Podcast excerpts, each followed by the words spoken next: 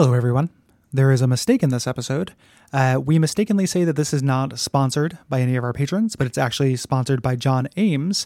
Uh, this was my mistake. I was doing some multitasking when I was putting together uh, notes, and uh, I just goofed up. So I'm sorry, John.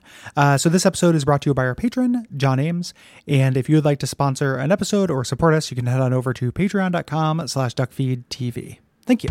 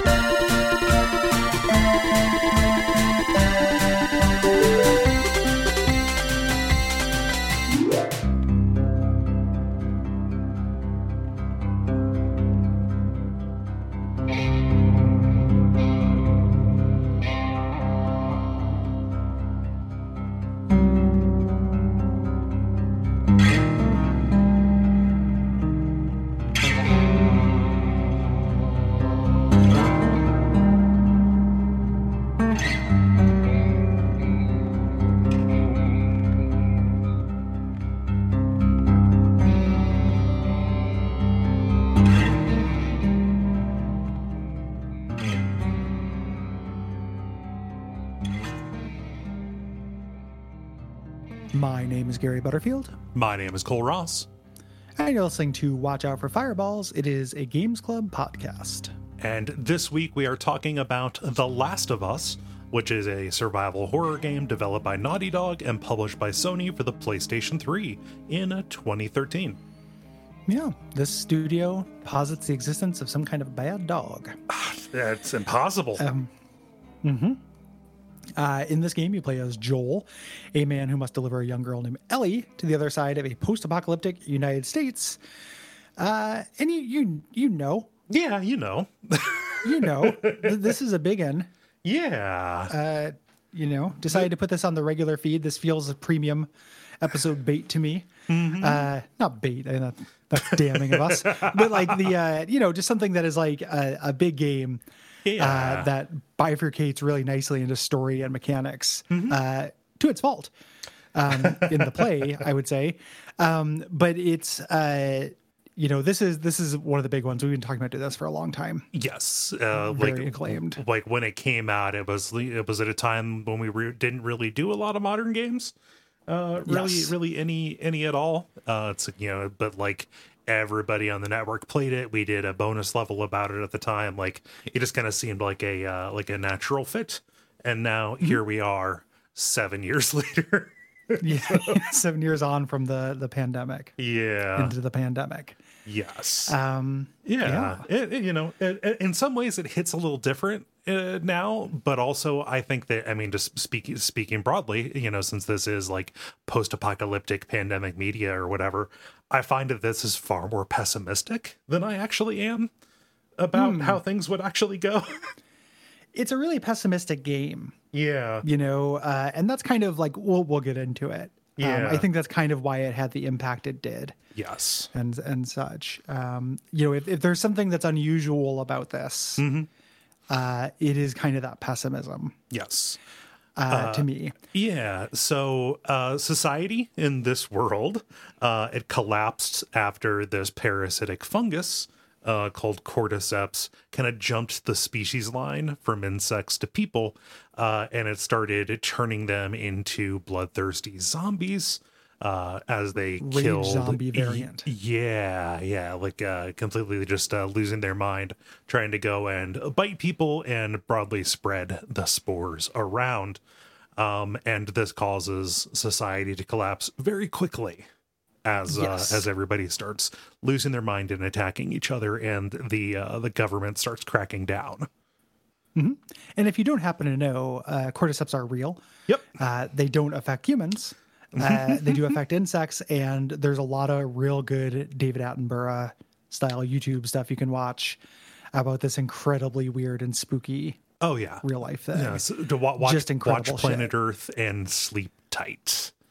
Yeah, watch watch Planet Earth. You know, there's like two kinds of Planet Earth. There's the like I'm gonna take a gummy and look at some cool fish, Uh huh. and then there's like the Planet Earth that's like I'm gonna, you know, want to leave the planet. Yeah, there's there there's Uh, good there's good there's good trip planet Earth and bad trip planet Earth. Yeah, Earth, the world's most dangerous planet. A land of contrast. Um, yeah.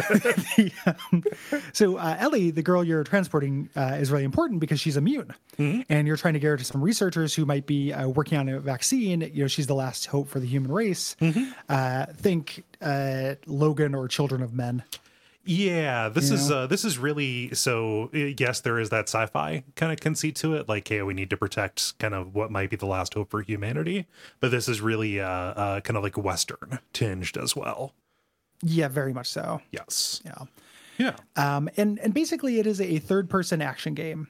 So we have over the shoulder shooting, uh, kind of fast, deadly melee combat, um, and then a lot of hallmarks of video games: uh, scavenging, crafting, incremental upgrades. Um, you know things like that, like a, a an economy of uh, you know the rhythm of say a Resident Evil Four of clearing an area and then scoping it out for goodies. Yeah, and because of that, like the generality section on this is actually going to be pretty scant because like this is just kind of what video games are. Um Yeah. for a large you know, for a large amount of them. Like if we described the premise, you would probably guess that this is the kind of stuff that you would be doing in this. we are discovering video game. There are a couple, Yeah. you know, or, uh, describing video game. There are a couple of like innovations to it Yeah. that are kind of neat, and it's all pretty competent. You know, none of it's bad. Yeah. Uh, so it's it, this, it sounds more damning than than I mean it to. You know, the fact that this is kind of so generic. Yeah. Uh, you know, for for lack of a better word. Um, the the kind of twist, you know, as they exist. Uh, one of which is that, like any good zombie fiction, the moral is that people are the real monsters. um, so you fight against normal people and infected, and your strategies uh, will greatly differ. Uh, between them, and never the twain shall meet, except Nope. for in the DLC, which is a huge missed opportunity I know, right? uh, that should have been throughout the entire game. And this is the, the this is the second time I played the game. The first time I played the DLC, Mm-hmm. and I was so like when they when they introduced it in the DLC, I was like, "Fuck!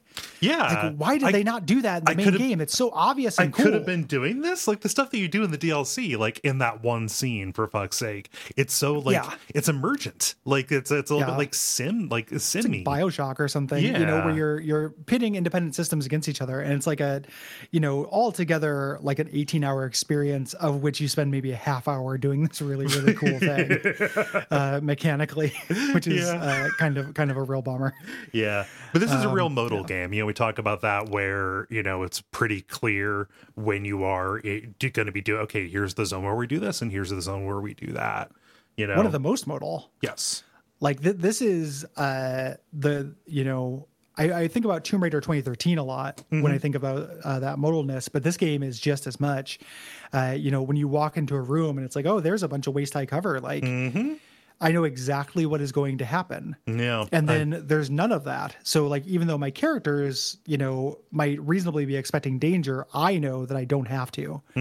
I can just run or just make as much noise as I want because Yeah. it's not time for danger yeah, it's it's very like the the degree to which it's a little bit uh more elegant in that is that most of the encounters i'm sure this is skipping ahead a point but um most of the encounters do successfully do the stealth until it's not yes, uh thing. Like you have an option for those but in terms of switching between story explore you know exploration navigation and enemy yeah. uh the walls behind between them are thick black lines Yeah, occasionally there'll be a hard cut, like you'll be doing an exploration section, you go through a door, and then you're suddenly, you know, attacked by somebody, you know, like, and Mm-hmm. it goes into like a quick time event or something like that. But broadly, like, it doesn't, it doesn't really mix it up. Uh, you know, you, you know, kind of what the next 15 to 20 minutes is going to be like if you go into a dark area, um, and when your and your character puts on a puts on a gas mask, right? Exactly. Um, and and that is to you know uh, I have criticisms of this game. I like this game a lot. Um, that goes into one of the things I don't like about it is how it's just gamey or not gamey, and and never the twain shall meet. Um, I like both of them enough Yeah. to where like I dig it. Uh, you know, but this is you know just in getting the kind of uh, the it's not even a nitpick like you know, it's a, it's a major It's flaw a, with the it's a- work. I it's a structural. It's a structural. Yeah, it's a, structure, it's a structural issue with this as a piece of art where it is either you're watching a movie or you're playing a game. And like, Mm-hmm. yes, the fact that I'm controlling Joel and have investment in this avatar does increase some investment in the characters, Mm-hmm. but it is not as integrated as maybe I want it to be, yeah. Um, or as, as it could be. I want it to be messier, honestly. Like, Yeah. it's a very it's a very orderly game in a way that It's I don't extremely orderly. in a in a in a way that actually feels like counter to the setting almost and counter to Yeah. like what are what what you are going through. and it's it's not uh, being done any favors being bookended by Monster Train, which is a game Mm-hmm. that is about mechanical complexity and, and strides, you know, om- like almost exclusively. Mm-hmm. Like that is a game that is about mechanical tightness, and then Outer Wilds, which is about ambition. Yeah. You know, uh, this is it has a safe feeling to it. Th- Uh, this is know, and- not on the vanguard of anything except like how much budget can we put on the screen? Kind of. Huge, huge God of War DNA. Yeah. Yeah. like we did God of War earlier. Like I was amazed by how much this reminded me of God of War. Or um, God of War reminded you of this. Yeah, yeah, yeah. Yeah. Um, so shooting is how you might expect. Yep. Uh, you know, the kind of twist here uh, is that ammunition is really limited, um, at least on normal difficulties and up. Yeah. Um, there's a little bit of rubber banding in terms of difficulty. Specifically, enemies uh, will tend to drop the ammo you killed them with. Yes.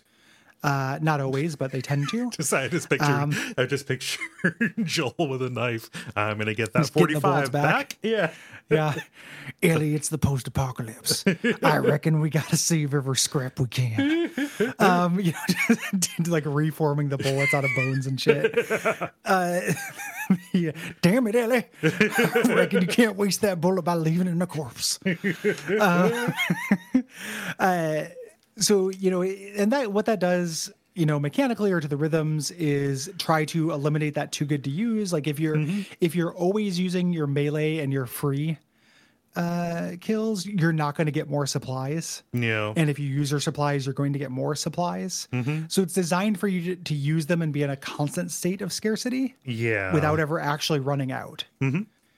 Uh, and it does that really well. Again like this is slick. This is a slick ass game. Like you feel that pretty consistently like i always felt like i was running out of stuff and mm-hmm. rarely was running out of stuff you know, and I liked being forced by the ammo economy to like use every weapon that I had. You know, like the only the only weapon that I think sucks is the fact that you have the pistol and the revolver and they feel way too similar to each other. That's really dumb. And you get and you get the revolver very shortly after. You know, you get the pistol. Yeah, but that's like my only critique about the weapons. Everything else, you know, I found myself you, you know switching between them and adapting my strategy based on what resource was available to me, which is a good feeling. Like that is a good satisfying gameplay loop. No, I, I find the assault rifle in the end to be a big bummer. Yeah. I do not like how that gun, that gun feels. Uh, but that's like way at the very end. Yeah. Um, we mentioned this earlier. Uh, combat encounters typically the enemy does not know about you, not always. Uh, so you get to kind of do the stealth until it's not thing. You sneak up, eliminate enemies. Um, using the game's cover system to hide from their view, and using the listen system to see through walls. Yeah. like a is- regular it is a guy from. Texas can do. yeah. It's it's it's uh it's detective vision. Uh you get to Everything's see bigger in Texas, including ears. yeah. What if they what if they modded this just so so Joel just had gigantic ears and that's why he could do this? I was an outcast back back in the Really, day. I reckon back in the old world I was considered a freak. Yeah. But now the, the uh, kingdom of clickers. Man with big ears. It's a mighty good Yep. king. I'm making him sound like like Sling Blade. It's a better performance than that. but you you can listen to see through walls Uh-huh. uh, essentially Yeah. um they, they say that enemies only really you can see them when they're moving Uh, you can see them when they're not moving Yeah. uh, there's like one part of the game that meaningfully fucks with this Mm-hmm. uh but again it's it's 30 minutes out of your 16 hours like it it's pretty rare Yeah. uh generally if you're playing on anything less than survivor difficulty you can just see in the dark you can see around walls Yeah, um, and it's welcome. I really enjoy. Mm-hmm. I mean, you feel like a badass, uh, especially when you're fighting against humans who have pretty good AI, um, clearing them out. uh, without anybody being alerted. Uh, it's a good feeling, and when you get caught, you just go into Last of Us style combat, which is which is fine. Even if the like the actual aiming and shooting is a little bit more like finicky, it's like kind of uh, like jittery uh, in a way. that uh, that Yeah, other they made are. him kind of a bad shot. Yeah, You know, Joel Joel is not as we're we're used to more competent gunmen Mm-hmm. than Joel in our video games. Yeah. Um, but as you're sneaking around taking people out, uh, you can get up behind them. You can, uh, and then you have two options. You can either do a strangle, which is slow and quiet, um, or you can use a shiv, which takes them down quick, but it uses up uh, uses up a resource. Like the shiv is a crafted weapon. Yes. Yeah. Um, humans uh, in the game will cover and flank you. Um, they'll react to uh, like a, a weird boss strategy in this game is to keep one gun with no ammo in it because if they hear you click, they'll rush for you and you can do whatever you want to them. yep.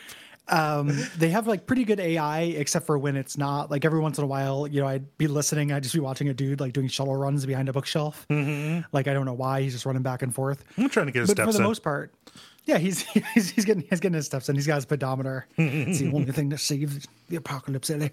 Um, the uh, so the, the AI is generally pretty good, and the first time the enemy flanks you in this game is a really cool moment, um, or the first time you notice it. Yeah. like it doesn't. Uh, the game has a lot of uh, kind of mechanics to stop stealth uh, complacency.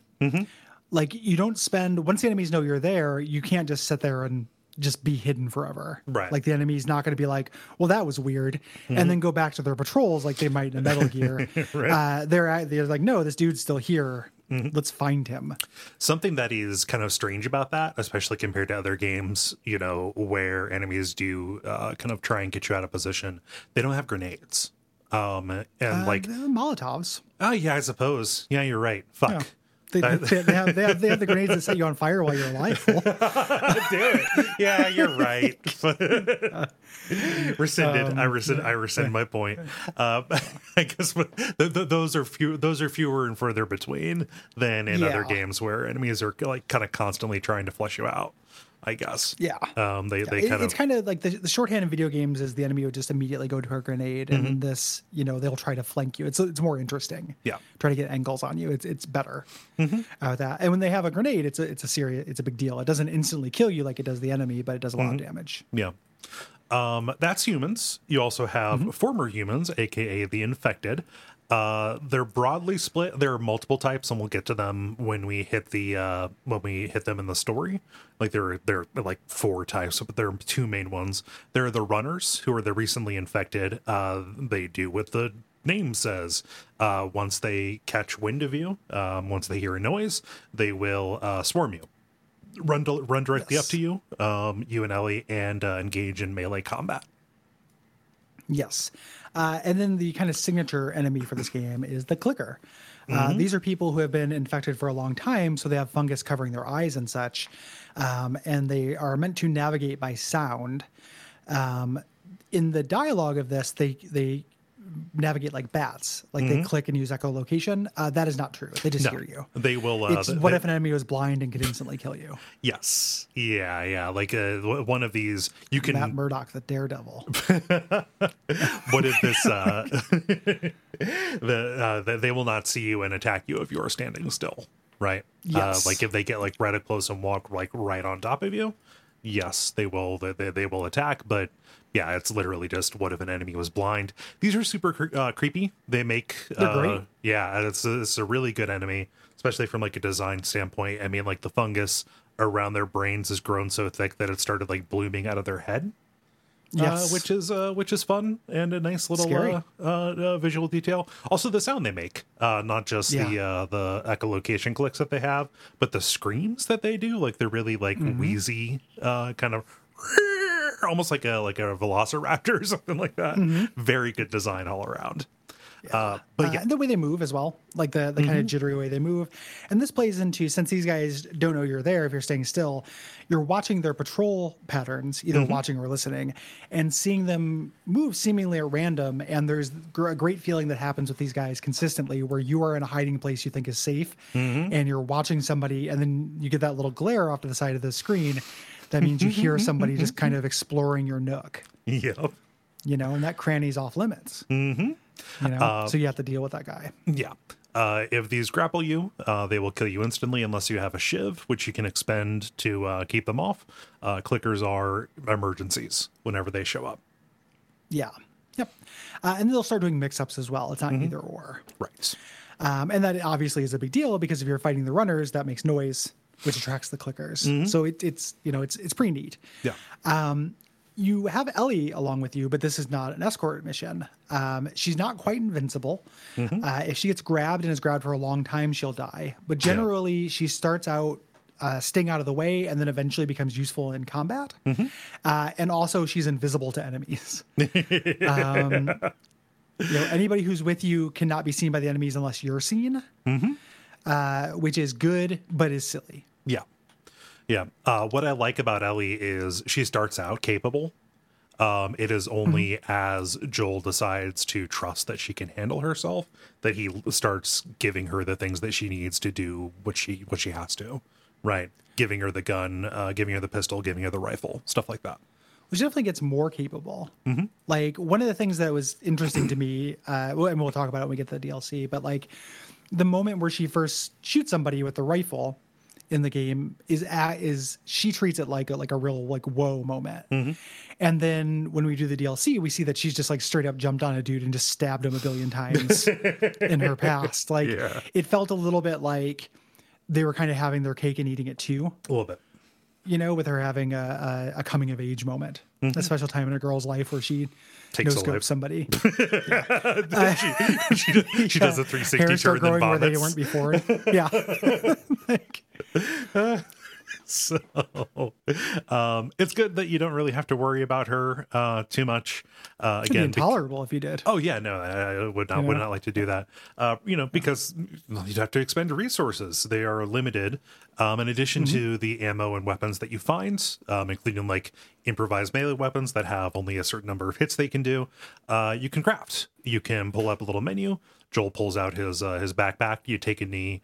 Um, and you start mixing together these five different ingre- ingredients that you find blades, tape, alcohol, explosive, and sugar uh, to make all kinds of uh, impromptu uh, uh, survival items.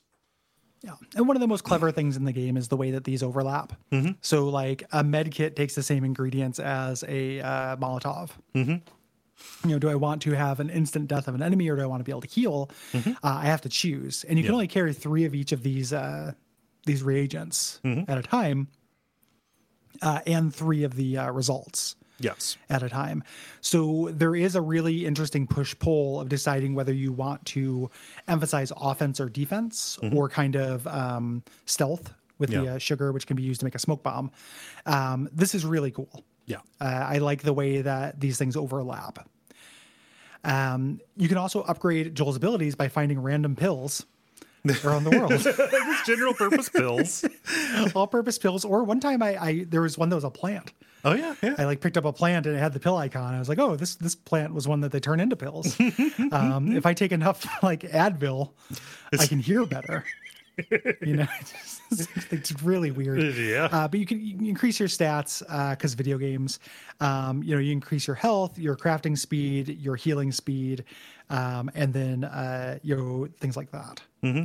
So you can uh, get rid of your gun sway, but it's very expensive. Yes. Or reduce your gun sway. Um, you can also improve your guns. There's a little economy for this. You gather scrap, which is like your upgrade currency. Um, and you also find tools. Tools are kind of like your crafting level. Um, from Yes. one to five.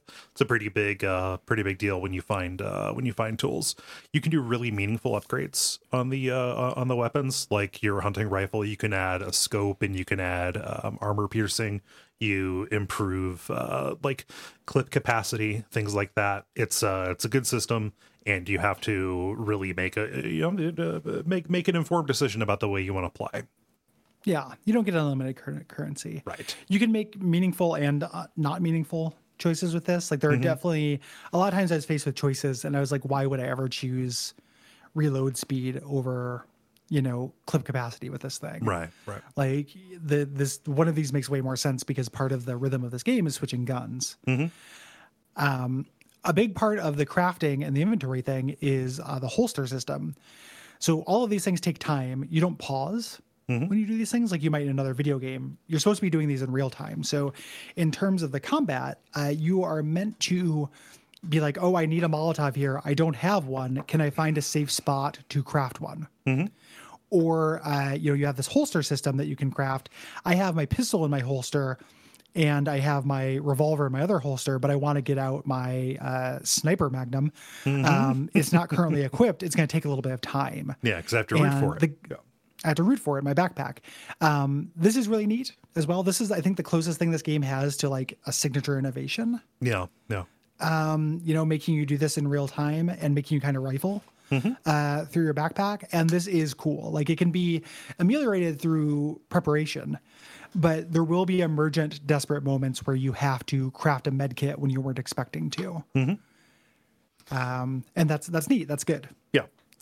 Uh, finding a place within the rhythm of the combat uh, to do that, especially uh, like within the stealth as well, um, is Yes. good. Is good and tense. Yeah. Um, so this is you know this is powered obviously by items that you find around the world. You know, not just scrap and tools, but also your crafting uh, reagents. Uh, you're going to be doing a bunch of uh, scavenging in this. Uh, there are lots of places to do it. Uh, there are some areas that are not strictly linear. It just kind of drops you into an open place and says, hey, if you want to go into these houses or go into these stores and look around for stuff, go ahead and do that. And you are rewarded not just with cool environments and resources, but also uh, story notes and these conversation pr- prompts, which are always really good. You know, like having Ellie and Joel talk about, you know, an old arcade game, you know, that you find. It's fun. Yeah. The uh, I love Joel's animation of alternating hands to grab things. Mm-hmm. You turn into like a little treasure crab, uh, like crouching down, just like yeah, yeah, yeah, yeah, yeah. Like look- especially when there's like just like individual gears. Like the gears could be in stacks of 5 Uh-huh. the, the scrap, but they decided to put them in stacks of ones. You can go nom, nom, nom, nom, nom, nom, He looks and like turn into like a little hungry, hungry hippo. he looks like Homer Simpson's Homer Simpson when he's sitting down with the five chip bags to watch football. Yeah. it's really funny. It's such a funny animation. I was playing this out in, in the living room because this is P- PS uh, PlayStation exclusive, Mm-hmm. and uh, and my girlfriend was watching. And the first time I did that, she laughed. It just was very good. That's it's it's fun. Yeah, Funny yeah. animation. um, this is uh, you know again we talked about how this is uh, this is pretty well put together. Like Mm-hmm. this is a professional product. This is a huge game. Uh, it's very pretty. Mm-hmm. Uh, the characters look good. The outdoor environments are really nice. Love it. looking. Uh, you know, make the apocalypse pretty. Please. Uh, you know, is a is a good a good thing. Like, yeah, nature will will heal. Like Mm-hmm. we don't we don't they, they don't need us. yeah, no. uh, you our, know, so, our, our cities will be scabbed over with ivy. Yeah, and it'll be great. um, you know, and the in- interior environments are also like very detailed. Yeah. Little graphic design bits of products and movie posters and stuff like that. It's all very good. Yes. Yeah. Um, I love the music in this. Just really moody and atmospheric, uh, sparse acoustic guitar, uh, just really sorrowful uh, drones and synths. Uh, this is composed by um, uh, by an artist named Gustavo uh, uh, Santaolalla, something like that. Um, universally great. Uh, does a great job of setting the mood. Yeah, lots of musicless periods of this as well. Like Mm-hmm. it's not like it's totally scored. So when they use it, it's it's to good effect. Yeah. Um, The thing that kind of elevates this game, the reason why it has the reputation it does, is because of the story and specifically uh, not so much the story, but the characterization and relationship between Ellie and Joel, um, and how this changes throughout the game. Um, this is really, really well presented. Uh, the voice acting in this game is universally great. Um, you know, uh, Troy Baker plays Joel uh, from video games, and Ashley Johnson plays Ellie from video games. Yeah. Um, we also you get like W. Earl Brown uh, plays uh, what's his head. Uh, plays Bill. Chunk. Right? Yeah. yeah. Uh, you know, just really good performances. um, a, a great uh, great performance from uh, what's his name Nathan Drake uh, Nolan North Yeah, Nathan. Um, Nolan uh, North is a skeevy little pervy villain. yeah playing playing really against type like you would not Yeah. you would not believe that this that this was Nolan North and you know unless it was uh, unless it was spelled out for you um Mm-hmm. fantastic performances uh just really really good stuff from Troy Baker specifically um Yeah. I didn't realize that he was like a young guy like he Yeah. was something like I mean, he wasn't even 40 when this was when this was put together. Like he No, almost no, no. He, like he almost walked out of the audition because there were so many people there who more closely matched Joel. Yeah, Um, more grizzled. Yeah, yeah. Um, and Ashley Johnson, who I was looking at her uh, at her portfolio, voiced minor characters in King of the Hill, including Emily the Hall Monitor, which I can, Oh, nice. I can, which is which is really fun. Uh, yeah, uh, but just fantastic performances the whole way through. Elevates this a lot. There was something that you mentioned on Twitter that I think it would be important Mm-hmm. Real, to real quick before before we go into that though, yeah. I want to mention one of the things I noticed on this playthrough is how most of this game takes place in the north, but everyone is southern fried. yep. Isn't it kind of amazing? Like everybody is constantly reckoning, like no matter and like I know Joel is from Texas, Uh huh. but Ellie isn't from Texas, Bill isn't from Texas, Mm-hmm. like David isn't from Texas. Like everybody is just like, well, I don't know. Yeah. Like almost everybody does like Deadwood voice. I, I mean, I, it's, I think it's incredible. I, I think that it is a, a conscious, a conscious way to make it a little bit more, yeah, more, more, more Western, right?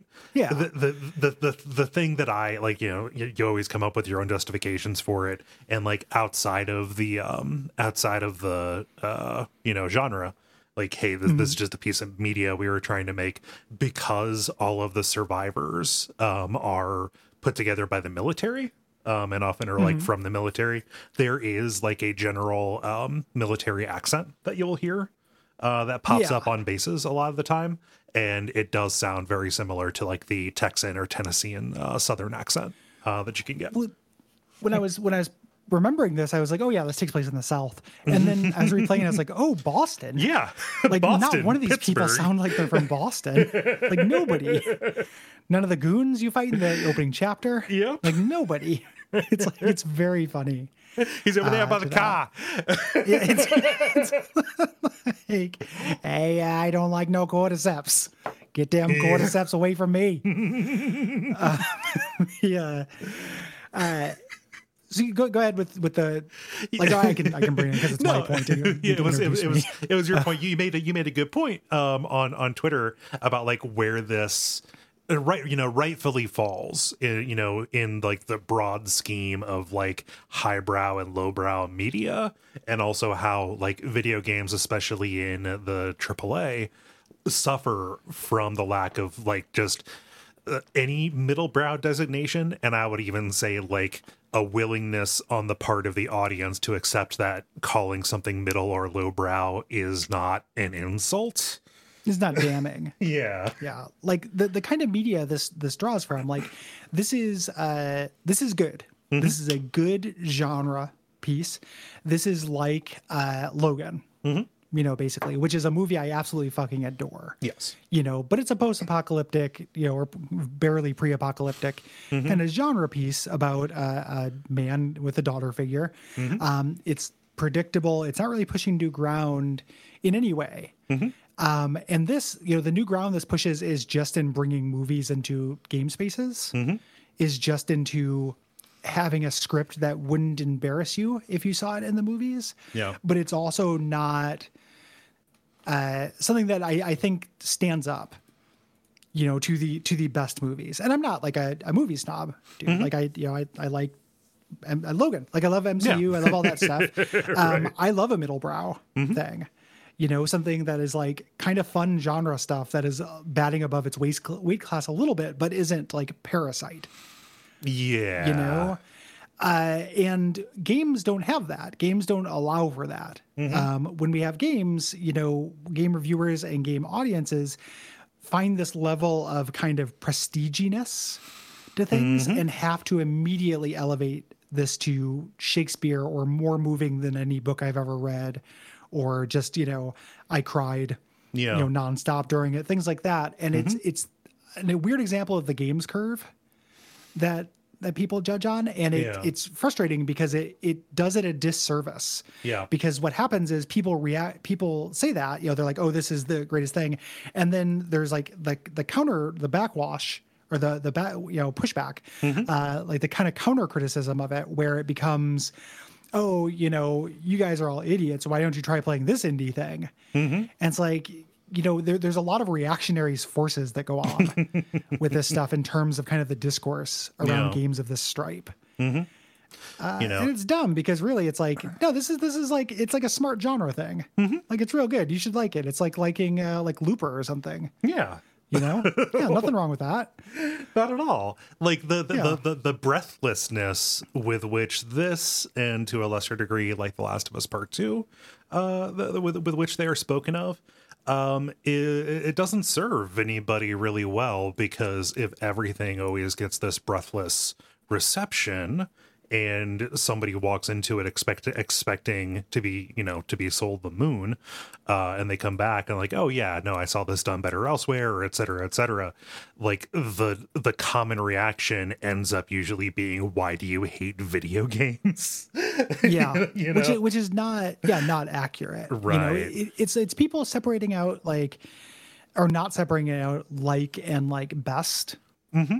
you know things like i think about um you know something like something like logan right Mm-hmm. um i love that movie and i like it a lot more than i like you know explicitly incredibly meaningful art movies that push the medium forward right.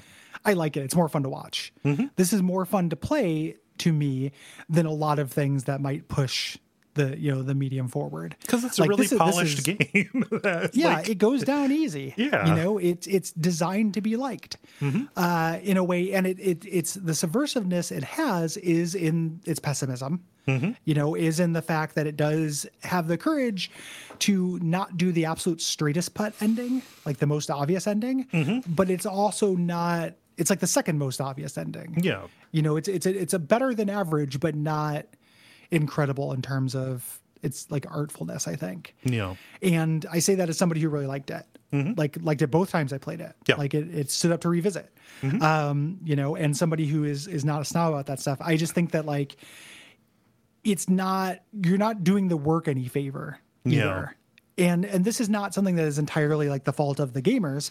This is something that the critics do. This is something that game creators definitely do. Oh, yeah, like the yeah. uh, you know the guy who made this, uh, who totally showed his entire ass during the the Last of Us Two uh, kind of discourse and and press stuff. Like this is a problem with the industry Yeah. Yeah. you know and and it's tied into money right like this is such a big AAA game with a body count and uh, a budget um, to where like people feel like oh we have to it has to be good enough to justify that cost you know um, like if this isn't our our you know our citizen kane what is? like it costs so much money and it was so it's so fancy and slick and stuff and like no no this is our, our avengers endgame yeah. you know this this is this is our logan this is the road you know this this is that Yeah. The road the movie, Um, not the road the book. yeah yeah exactly Yeah. Yeah. No, it just so it, it, it it's okay for things to be middle mi- mi- middle brow, and I think that you know this particular game has been out long enough that I think that I can settle into that pretty well. yeah Um. all, all of my favorite things are middlebrow Yeah. like all like the things that i love the most are all not absolutely high art chew your vegetables Right. you know goes down sideways Tarkovsky things like Mm-hmm. all of my favorite things are tend to be like middlebrow Yeah. But I'm not, I'm not going to call it call it Shakespeare because it's a really well performed genre thing that has no surprises. What- Like every trope of zombie movies gets just kind of done faithfully in this straight down the middle. Yeah. You know? you know and I I think that we are all served when we can talk about uh our when we, when we can talk about these things in an accurate way let's say Yeah. yeah Yep. um speaking of neil druckmann and also about the uh uh the the development it's it's so hard to like see his name without like recognizing that he is just a way too online kind of gremlin uh He's an online gremlin. yeah you know Uh, it's it's online just for money. pe- pe- people i didn't even say private gremlin no, I know. I just the cadence yeah stuck in my head. so I don't I don't mean to call a person a gremlin. That's not that's but it's it's hard to it's hard to ignore the way that he has acted in defense of his work when talking about the creative process of this. Uh, and also it's hard to ignore kind of just the the labor implications. Just understand that, you know, people worked way too many long hours to make a game of this scale. Uh, and was it worth it? Uh, probably not, but it's still a good game. So, We just have to talk about it on its own terms. Uh, the development section here is going to be pretty scant because there is a lot of information about this if you want it. Um, a lot of it is technical. Um, if you want that, I pretty much, when I was putting these notes together, put together like the earliest ideas that they had for this, and then also some of the inspirations that they pulled. There, there's a commentary as well Yeah. On the uh, the remastered version, which I have not fucked with, but you can if you'd like to. Yeah. Um, so the genesis of this was an idea that uh, Neil had in 2004, uh, wanting to emulate the gameplay of Ico. Uh, see Bonfireside Chat. We just covered that. You know, fans of Watch Out for Fireballs. If you are a fan, five dollar patron, you also get Bonfireside Chat, and we covered Ico. yes. Um, and uh, in the original version, Joel was a cop with a heart condition. yeah. So the person he was protecting heart would of have gold, to. literally. so It's very it's debilitating. yeah, it's, it's actually a huge problem. yeah. The pretty, the pretty woman too.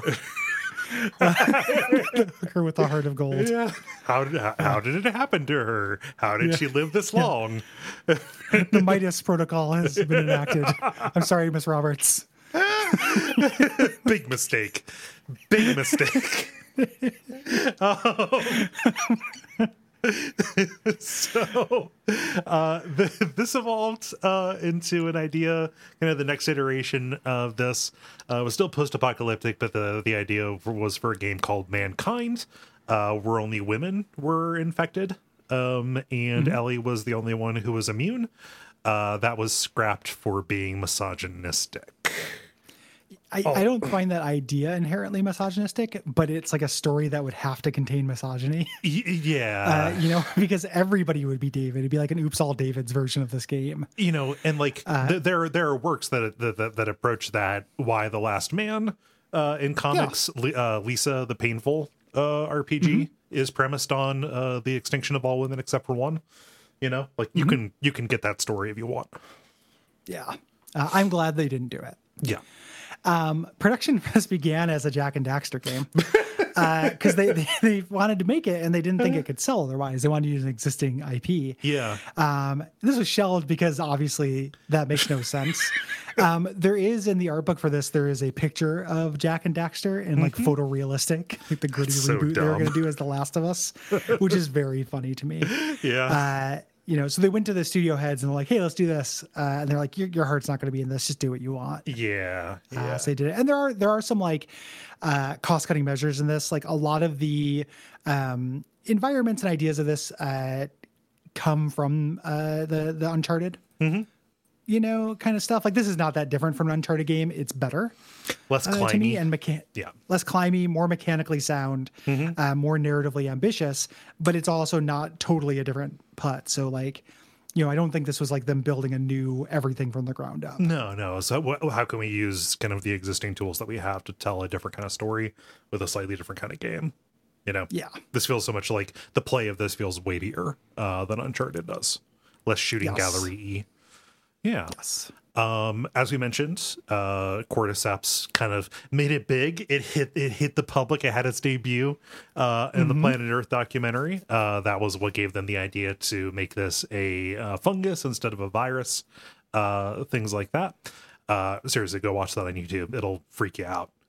Um, and to get the look of the uh, areas right, the, the world and the cities, uh, they went to real real world disaster uh, zones like post Katrina New Orleans, looking at photos and things like that to pull uh, to pull uh, visual reference, and also um, I didn't realize they pulled from this really good book, uh, "The World Without Us" by Alan Weisman uh, which is a nonfiction, just kind of extrapolation of like without humans and human industry, how would nature reclaim our urban environments? Um, You know, just kind of pulling a bunch of research in about that. And they uh, put the world together that way using those ideas. Seriously, the world without us is really, really good. I'm really weak to that kind of stuff. Yeah. like I love I love seeing you know nature take it back. Um, some some concepts got changed around in this. Uh, Tess uh, originally was going to be the main villain of things, and a lot of the changes uh, happened because Naughty Dog took feedback from the actors. Um, so that's you know that's good. Yep. You know, uh, these were better choices. I think resulted Yes. in a better game. I, I don't. I, I like Tess's role in this um, better than if she had just been somebody who harassed us across the country. Yeah, I forget about Tess. Y'all So- forgot about so- Tess. I, I did forget about uh, Tess. Um, the uh, I feel like, like it's weird. Like when I again when I replayed, it, I was like, oh yeah, Tess. Mm-hmm. You know, like that seemed important for a little bit, and then fades to the background really she is hard. not mentioned in the back half of the game. Yeah. Yeah. Um, folks will probably get uh, at least a little bit annoyed with us if we don't mention that this had multiplayer. Um, it had a small but really dedicated fan base. It was mostly like team deathmatch kind of thing. It was um, uh, Fireflies, the kind of uh, revolutionary reb- rebel group against Fedra. Uh, you were fighting out in these, you know, um, environments. You were using crafting. There was like climbing and stuff. Kind of a takeoff on the Uncharted multiplayer, which was also a thing, and also a product of like the late aughts, where it's like, well, shit, we have to have multiplayer for a for a um, bullet point on the back of the box kind Yeah. of thing. Yeah. It looks kind of neat. I didn't. Yeah. Mm-hmm. I didn't fuck with it though, because I'm you know not about to play with a stranger, especially not on like a PS4. No, no. You know, it's cool because I can't. Uh, you know, I can't talk to them because I don't have a headset on on the PS4. But also, like, I don't know. I, Yeah. I bet you that user base right now is not super fun. Dennis- to anybody in that user base. Dennis from the level was a big fan of this back when it was current on the PS3. The uh, a movie adaptation uh, was in the works in 2014, but it was shelved. Um, and more recently, HBO said they were working on a miniseries uh, with Craig uh, Mazin of Chernobyl. Mm-hmm. Uh, that's that's good uh, matching up. Yeah. You know, that, that, I think you'd be good at that. I don't know how necessary it is, but that's good personnel. Oh, very. I mean, the, the game is the movie. Like, you know, th- this is the game that you know those uh, on YouTube where people do like the movie cut, where they just Yeah. stitch together all the story parts of a video game to make a six-hour movie. Mm-hmm. Like this game was really probably pretty good with that. Yeah. Mm-hmm. Like you do get something from the immersion, but like it's really cinematic. It's like Yes. the the miniseries version of like a oh, it's it's a couple degrees different from the miniseries series series version of like a uh, David Cage game. Yeah. Yeah. You know. Mm-hmm. So More extremely cinematic. Very cinematic. way more yeah. competent like actually good like Yeah. but it's you know very very cinematic already Um, so this game was received extremely well. I don't have a bullet point in the notes for that, probably because it was just taken for granted. Like people fucking love this game. It is held up as, you know, one of the best games of the previous generation. Um, or I guess the generation before last. Where it's weird because when this came out, it was also straddling generation lines between the PS3 and PS4. Then The Last of Us Part 2 came out and straddled those lines, and generations are getting blurrier anyway. But regardless, it was a tentpole game uh, for the entire industry and kind of a feather in Sony's cap to have on the PlayStation. yeah I saw a bullet point at some point uh maybe it was on tv tropes i saw that this was the most acclaimed video game Something? in terms of like game of the year yeah, yeah, uh, awards and such um of history mm-hmm. you know yeah. I could see that. Uh, you know pretty pretty wild but also you know again it's hard to understate how big this is in terms of video games. Um, there's a piece of story dlc called left behind which takes place before and during the events of the game. Uh, it kind of takes place in two time periods. We're going to be talking about that. I played that for the first time uh, this go round. It's neat. uh, for that and it's very good. Yeah it's sweet. You know it's a little slight Yeah. uh, but it is sweet. Yes. Um, and then we also alluded to the fact that there is a remastered edition, came out a year later uh, after the original release on the PlayStation 4, has improved graphics, uh, looks amazing in uh, uh, HDR in high dynamic range lighting kind of stuff, um, and also has you know goofy PS4 hardware touches like your health is reflected on your uh, con- controller light, stuff like that. yeah that's what i played Yep. um, for this. Uh, and then there's The Last of Us Part 2, which released in 2020, last year. Uh, big fanfare, big discourse bomb. Um, and then kind of went away because that's the, the memory cycle we're working with in games. Right now, remember Ghost of Tsushima? No, you don't. uh, and then it kind of got remembered again when the VGAs came around. Right. Remember the VGAs? No, you don't. um, yeah. This, this did make me want to play The Last of Us Part 2, where previously mm-hmm. I was a little bit lukewarm on it until somebody was like, yeah, it's 25 to 36 hours. Yeah. Like that, like this, this game, and it's yourself. like, is it really different mechanically? No. Uh-huh. It's basically the same game. And I'm like, man, you cannot mechanically stretch this that No. far. Like, I am interested in the story, even though I know it steps on some brakes. or I understand it steps on some brakes. Yeah. But that is a long time to commit to this rhythm of Yeah. story scavenge fight, story scavenge fight, story scavenge fight for that long. A full work week. Yep. Woke up, ate a sandwich, went to bed. fight. Yeah. Yeah. No, it's uh I, I I played the first two hours of it and like that's Mm-hmm. cool to see the aftermath. Like it's cool to see like life in Jackson. Like Mm-hmm. apparently the only civilization that is able to exist. Yeah, the city. yeah, it's like the one city that is there. Um and yeah, like I I am curious to see where it goes, but I like I don't know, man. If I'm going to be playing something for fun, like I can fit in three really good games in the time that it would take to play that one. Yeah, just too long Yeah. uh, to me. To Um, but me. someday, and you know, and it's not off the table for this show at some point Mm-hmm. either. You know, the, us saying that that's too long is not us saying like never. Yeah, yeah. You know, so You know, it'd probably be tough to do in one in one in one episode. Like this will be a very long episode, as we're talking about. Yeah. You know, here and this is a you know sixteen hour game as opposed to a thirty hour game. yes. Yeah. Um, let's get into it. Let's do.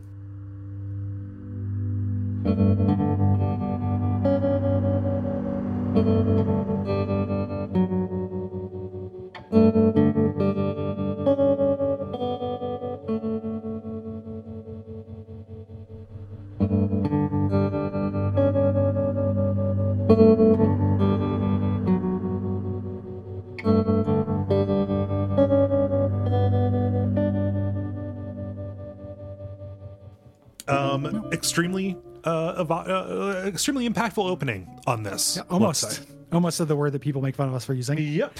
Um, the uh, Avoided that. transmorphative.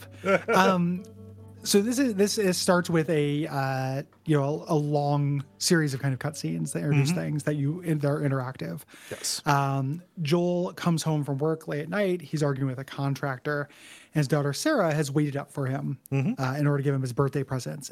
Birthday present. Uh, the apocalypse happens on his birthday. He just has a couple hours left, um, and she got him a new watch. And you immediately see um, the kind of dynamic between them. She's a little bit of a smartass, uh, you know, but he has a heart of gold and obviously loves his daughter very much. Um, and right away, you get something that is kind of a uh, hallmark of this game's storytelling, which is these time skips. Um, Yeah, that I are like these a lot. It's really Like, good. It's a simple trick, but it Yeah. works.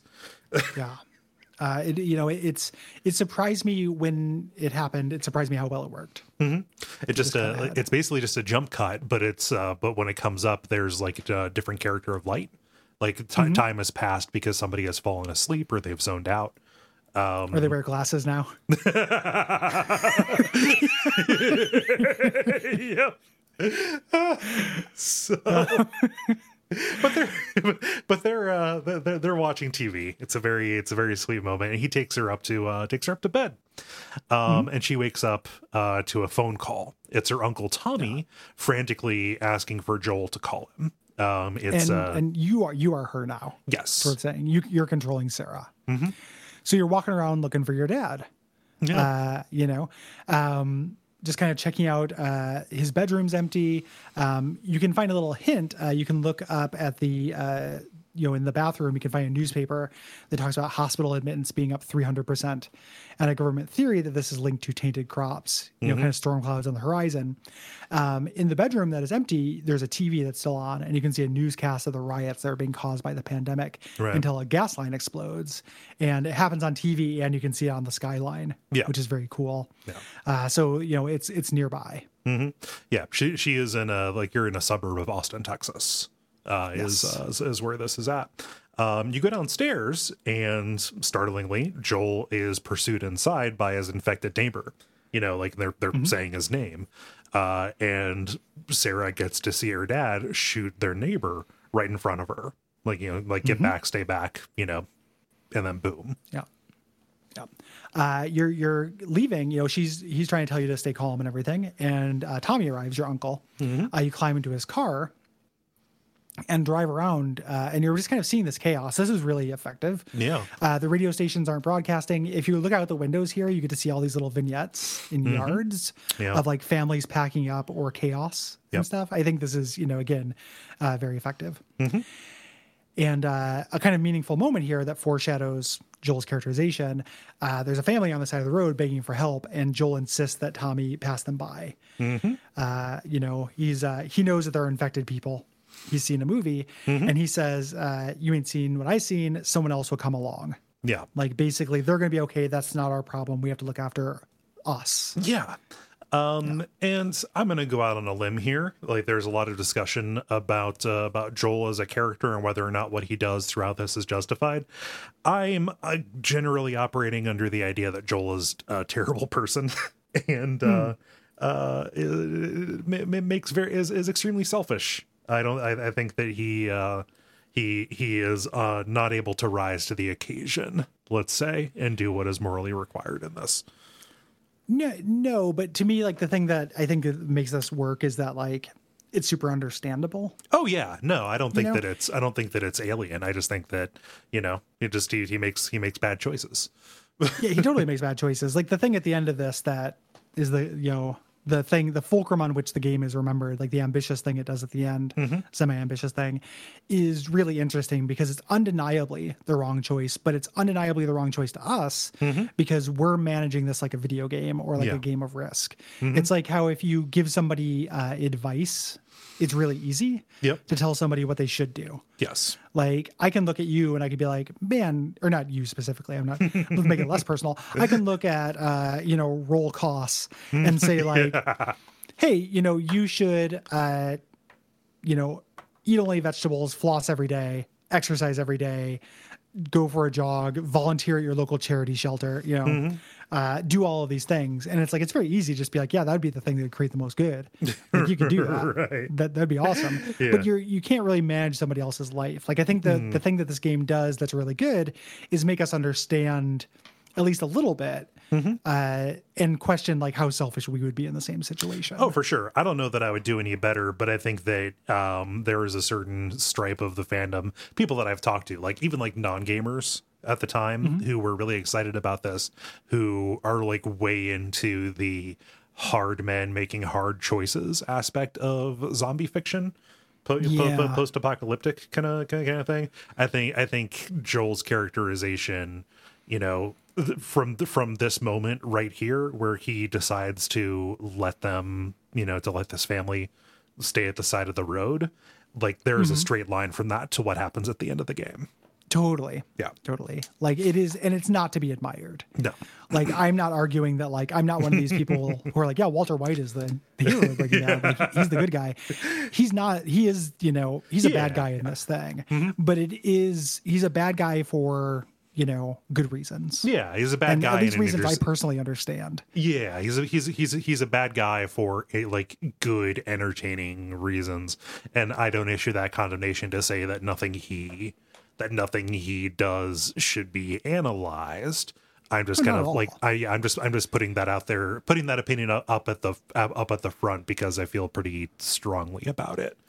It's like you're saying that it should be analyzed. Yeah. He's not a slam dunk. right, you know, it, by by any means, this is not cool. It's like this is worth discussion. The way this dude is, like, I like to think that I would always do something for the greater good. Yep. You know, if if given the choice, is like, hey Gary, would you you know go jump off a building and it, it wiped COVID off the earth? I like to think like, yeah, sure. Yeah. I if it was presented with that though, ah, you know, I don't know. yeah, I'm, I'm pretty into cognizance and stuff. Like, I, you know, I like it. Continued existence is fun. yeah, and I, you know, not necessarily somebody who believes in the kingdom of heaven. So it's it, it's pretty tricky, Yeah, you know. Uh, that's a pretty tricky kind, you know thing. So like the good of the many versus the good of the few is something that is like extremely easy when it's not you or your own people, which is part of what they're trying to say with us. and I'm uh, saying, game. and I'm saying that it is easy. easy for you. It would be super easy. I would just, if I was in this situation, I would simply save everybody. Yeah, I do the morally correct choice, and you know, I would become a surgeon and figure out how to uh, clone Ellie's head. Um, this, they, they cloned Hitler's head. I reckon I made another copy of your head, Ellie. Here it is in this here science vat. uh, but you're uh, you're kind of doing doing a little bit of off roading here, trying to get uh, get get around these army checkpoints, and you're going through uh, kind of this small this small town, and you get to see just this wash of people who are fleeing from the city. Um, and just the total chaos that's uh, that's on the streets, uh, including one of my least favorite things in any visual media: the surprise T-bone jump scare. It happens all the time. Yep. If anybody takes their eyes off the road in a thing, I assume they're going to be hit no matter what. Mm-hmm. Like I could be watching the goofy, it's like me, myself, and Irene or some shit. Like I Yeah. watching the goofiest thing in the world. and it's just like, oh, these people are going to get killed. Yep, slammed. Yeah. this guy's going to get his neck snapped. Um, yeah, this flips the, the SUV, and Sarah's leg is hurt pretty bad, so Joel has to carry her. And you're running with other survivors, uh, with Tommy uh, on foot. And this is, again, appropriately chaotic. It's hard to know which way to go. Um, eventually, this ends. We get to this soldier on a dry riverbed. And, you know, this is the classic zombie. You know, he receives the order to shoot. He doesn't know if you're infected or not. You're saying that you're not infected. But people, He, uh, people, people are bite hiders. We know that now more Yeah. than ever. People hide their bites. people people are hiding their bites all the time like it's happening right now in like chicago as a citywide ordinance like as they open up the restaurants Yep. Um, so he opens fire Yep. uh you know he kind of clips joel kind of spin, sends him spinning uh here and before he dies tommy shoots him um Shoots the joel soldier. seems like Yeah. shoots a soldier yeah uh, revenge, brother. Uh, so Joel, uh, Tommy got a vision. It was Final Destination. He knew what was going to happen. yeah it's like um the uh it's like a terminator prequel This, uh joel then looks and it turns out sarah got shot a bunch in the gut yeah. so he basically human shielded his daughter on accident Yep. He was he- just because he was carrying her, just because he was helping Yeah. her, he got her killed. Um, Yeah. because the military is not uh, not a discerning force when it comes to using force. Yeah. uh, we get our opening credits here of uh, kind of like Zack Snyder-esque shaky cam news caps and stuff. The cla- this this is one of the things in this game that's aged the worst. Uh, I think. I was re- I was Uh, reading about this. The originally they were going to just do a cut to 20 years later. Mm-hmm. Um like after after after he discovered, you know, him him sobbing over her body and then and then and then waking up, but uh people got confused in playtesting, so they added Hmm. they added this uh uh with the express intention of letting Sarah's death sink in for Ah, people. yes. Like, oh, we need we need to give more time. So, ooh, news clip montage. yeah the, the way they give new new more time is by like genre stuff about new terrorist groups and shit Yeah, uh, and the, the rise of the virus like i don't know if this is necessarily appropriate mourning No, uh, no. think a lot about the kind of montage you're going to play when i die Kole uh, like make it a little bit less hackneyed than this please Okay. right. No, no. I just Um, uh, uh, I will I will find another song besides Hallelujah. Um, thank you appreciate it But one, heaven please one of the uh, one of the things here that uh, is pretty important for the story, although it's usually just a background ele- uh, element, is the rise of this terrorist group called the Fireflies. Basically, the government um, and a coalition of like companies and stuff called Fedra uh, started setting people up into quarantine zones within the cities. Uh, these quarantine zones are, you know, failing because the government is incompetent, and the Fireflies uh, are trying to basically destroy the government and get people out of the quarantine zones. It's pretty poorly sketched. It's just government plus resistance. yeah, yeah the, the quarantine zones are like military Hmm. compounds like people living in a subjugated kind of life um, this game takes place over four seasons uh, so we start off with summer Mm-hmm.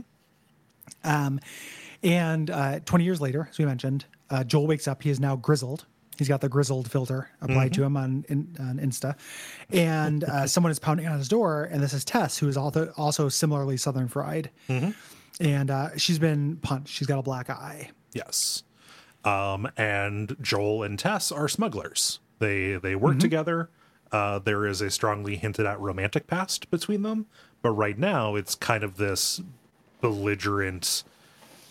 We don't like each other very much, but we need each other kind of relationship. At least here at the start, right? Kind of sniping. Yeah. Um, She's the neat one. He's the messy one. so she made a deal for some illicit ration cards, uh, but two guys uh, tried to take take them from her after the deal went uh, went south. Um, and the guys were sent by Robert, uh, someone who Joel and Tess have been after, kind of this other smuggler who has been, uh, you know, causing trouble for them. well, the the deal was for they had the ration cards. It was to get guns. Yes.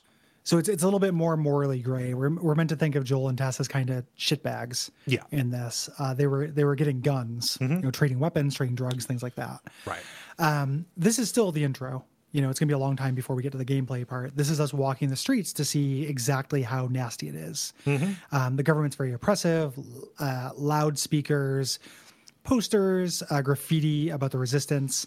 Um, there, it's a it's another you know half ration day. Like there's people lining up, and there's a guy just saying like, yeah, it's gonna be. He's like, oh, it's been a week of that. Um, you know, people are hungry. Uh, it's shitty. 20 years is such a long time for civilization to get back up on its feet. Yeah. like if it was if it was 2 years later, I could see things being this bad. But like it, it- they- it's they- pretty wild. Uh, it, it's it's pretty wild without knowing or thinking about the military as less of a neutral force and more of a villainous force uh-huh. in this. Like the military in this has a perspective, and it's like we want to take over, and we're just happy we're in charge and happy to shoot people and subjugate them. Yeah. You know, it's not like uh it's I don't you know civilization. There's still zombies about, and there's like places where can't people can't be, and trade and everything's obviously uh, impacted. But the idea that it's still kind of in, you know, it's really telling that they went to like the aftermath of Hurricane Katrina and such Yeah. to like research yeah. this. Like this has fresh apocalypse feeling to it. It does. Yeah. And just man, like 20 years, like yes, the colloquial negative, you know, like lowercase a anarchy would probably be uh around uh, you know within the first like 2 to 5 years. But eventually people would figure out how to start like doing the jobs for themselves maybe in growing food and setting up perimeters. Like that's ultimately what happens in Jackson but it takes 24 fucking years for them to rebuild and it, and it seems to only happen in Jackson. Yeah, with like, like- no resources, just some people who are plucky. that's part that's that's part of what makes this like far more pessimistic than I think it actually ought to be. It makes it unrealistically like comically un- uh, uh, pessimistic. Just that It's dark. humanity would never like just would not get up on their feet. And I'm saying that knowing exactly how the United States is handling our own pandemic right now. You know, it's a weird thing where like this uh hews a little closer to reality in a lot of other ways so it makes that kind of thing harder to believe Yeah. like when you when you play fallout uh it is unbelievable that nobody picked up the skeletons from their bedroom right? like it's been hundreds of years and they're just those skeletons hang out in their bedroom and no you know fallout 4 introduced it was the first thing in the series where somebody wrote a song Uh huh. you know like it was like new music that they created Yeah.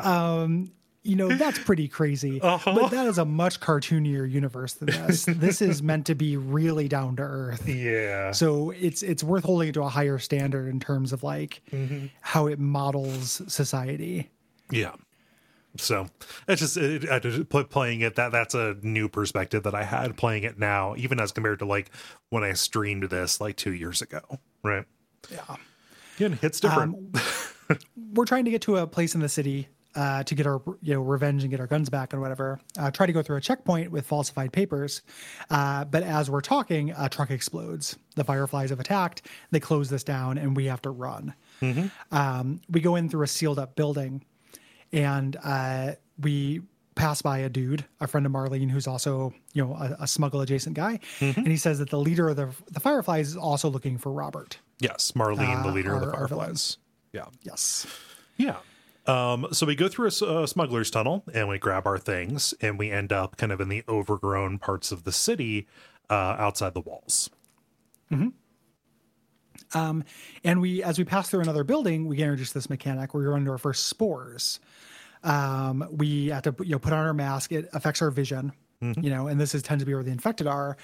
Um, we run into somebody who's there who is gasping. Their mask broke. Yes. um, and he has to be put out of his misery. You can do it or not do it. I don't know what happens if you don't. You know, the pro euthanasia stance on BuzzFeed Network. Uh, I definitely shot this dude in the dome. oh yeah. Uh, no. And they reward you with bullets for doing it. Like it's, it was just like, you know, like here you go, mercy bullets. Yeah. mercy bullets. Um, I love the areas that are overtaken by the fungus, especially later on. Um, Oh, it looks incredible. yeah, just like the the, the the way you know where somebody like died up against a wall, um, and then the uh, the fungus like grows up uh, up the wall and then up the ceiling, and you get like the red tendrils sticking out. Very good and creepy. Mushrooms So are spooky. They move. Yep. Mm-hmm. Yeah, they, they like sway in the they sway. It's really scary. Like plants are scary, mushrooms are scary, mold is scary. Yeah, mold is scary. yeah. Moss, get the fuck out of here. Know, I don't care. Not even the north side of the tree. You, you, you lost Hmm. tree privileges, buddy. get off my planet.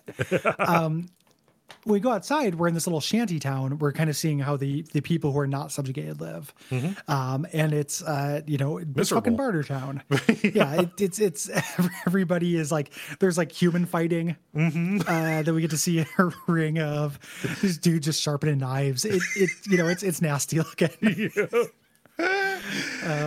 Oh man, uh, and everybody's on edge, uh, and everybody knows Joel and Tess talking about like, hey, what do you, you know, you owe us, etc. Uh, and we uh, run into some of Robert's goons in an area full of waist high cargo containers. They designated Mm-hmm. Joel combat area. goes, "Here we go." when you when you get there, that had to be intentional, but also Yeah. like, come the fuck on. uh, and Tess is the one who runs out of patience. Like she's the one who's like, "Hey, this this is bullshit. Don't stop us." She's the she's the one who shoots first. Yeah. Yep. Uh, this is our first, like, The Last of Us, you know, asked The Last of Us combat encounter. Um, you know, as per our, our ritual, we are going to speed through some of those. When there's something noteworthy, we'll talk about them, but just know you're hiding behind waist high walls, getting flanked, shooting dudes in the head. This one's notable because you start in combat as opposed to coming to a situation where you get the uh, the stealth at the beginning. Yeah. They introduce that next. Uh, when you get to the wharf and you, you start out in stealth, they don't know you're there. And the game gives you a tooltip that's like, do it how you want, stealth or fight. Yeah, Um, look at the resources you have and decide. Yeah. Uh, but you go through this warehouse dock, um, you know, that is just completely crawling with Robert's men. At least when you get there, a little less crawling uh, once you leave.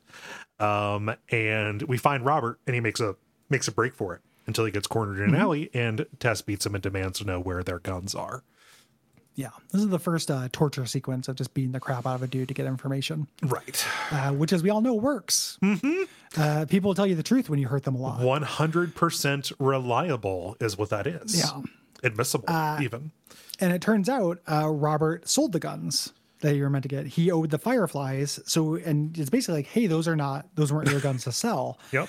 Um, he says, okay, cool. The, the Fireflies are on their last legs. Let's go get your guns back. And uh, Tess is frustrated by this and kills Robert. So Yeah. rip Robert. Um, but then Marlene pops out. Um, She's been shot. She's the leader of the Fireflies. And she's mad because she says she needed Robert alive. Right. Um, you're like, hey, you have our guns. She's like, no, I paid for those guns. Those are my guns. Um, you know, you can have them, but I need a, a service in return. Yes. Um, and that service, as she takes us to go and make sure that the uh, that the uh, uh, guns are real, we go through this cargo dock. Uh, again, more. This is like a notable tough combat uh, area, but uh, we get to see what the actual service is at this restaurant where we meet Ellie. She wants us to carry a person. Yes. Uh, initially, we think it's just going to be an object Right. smuggle. Yep. Um you know, so this, this is, uh, you know, the, here's our twist.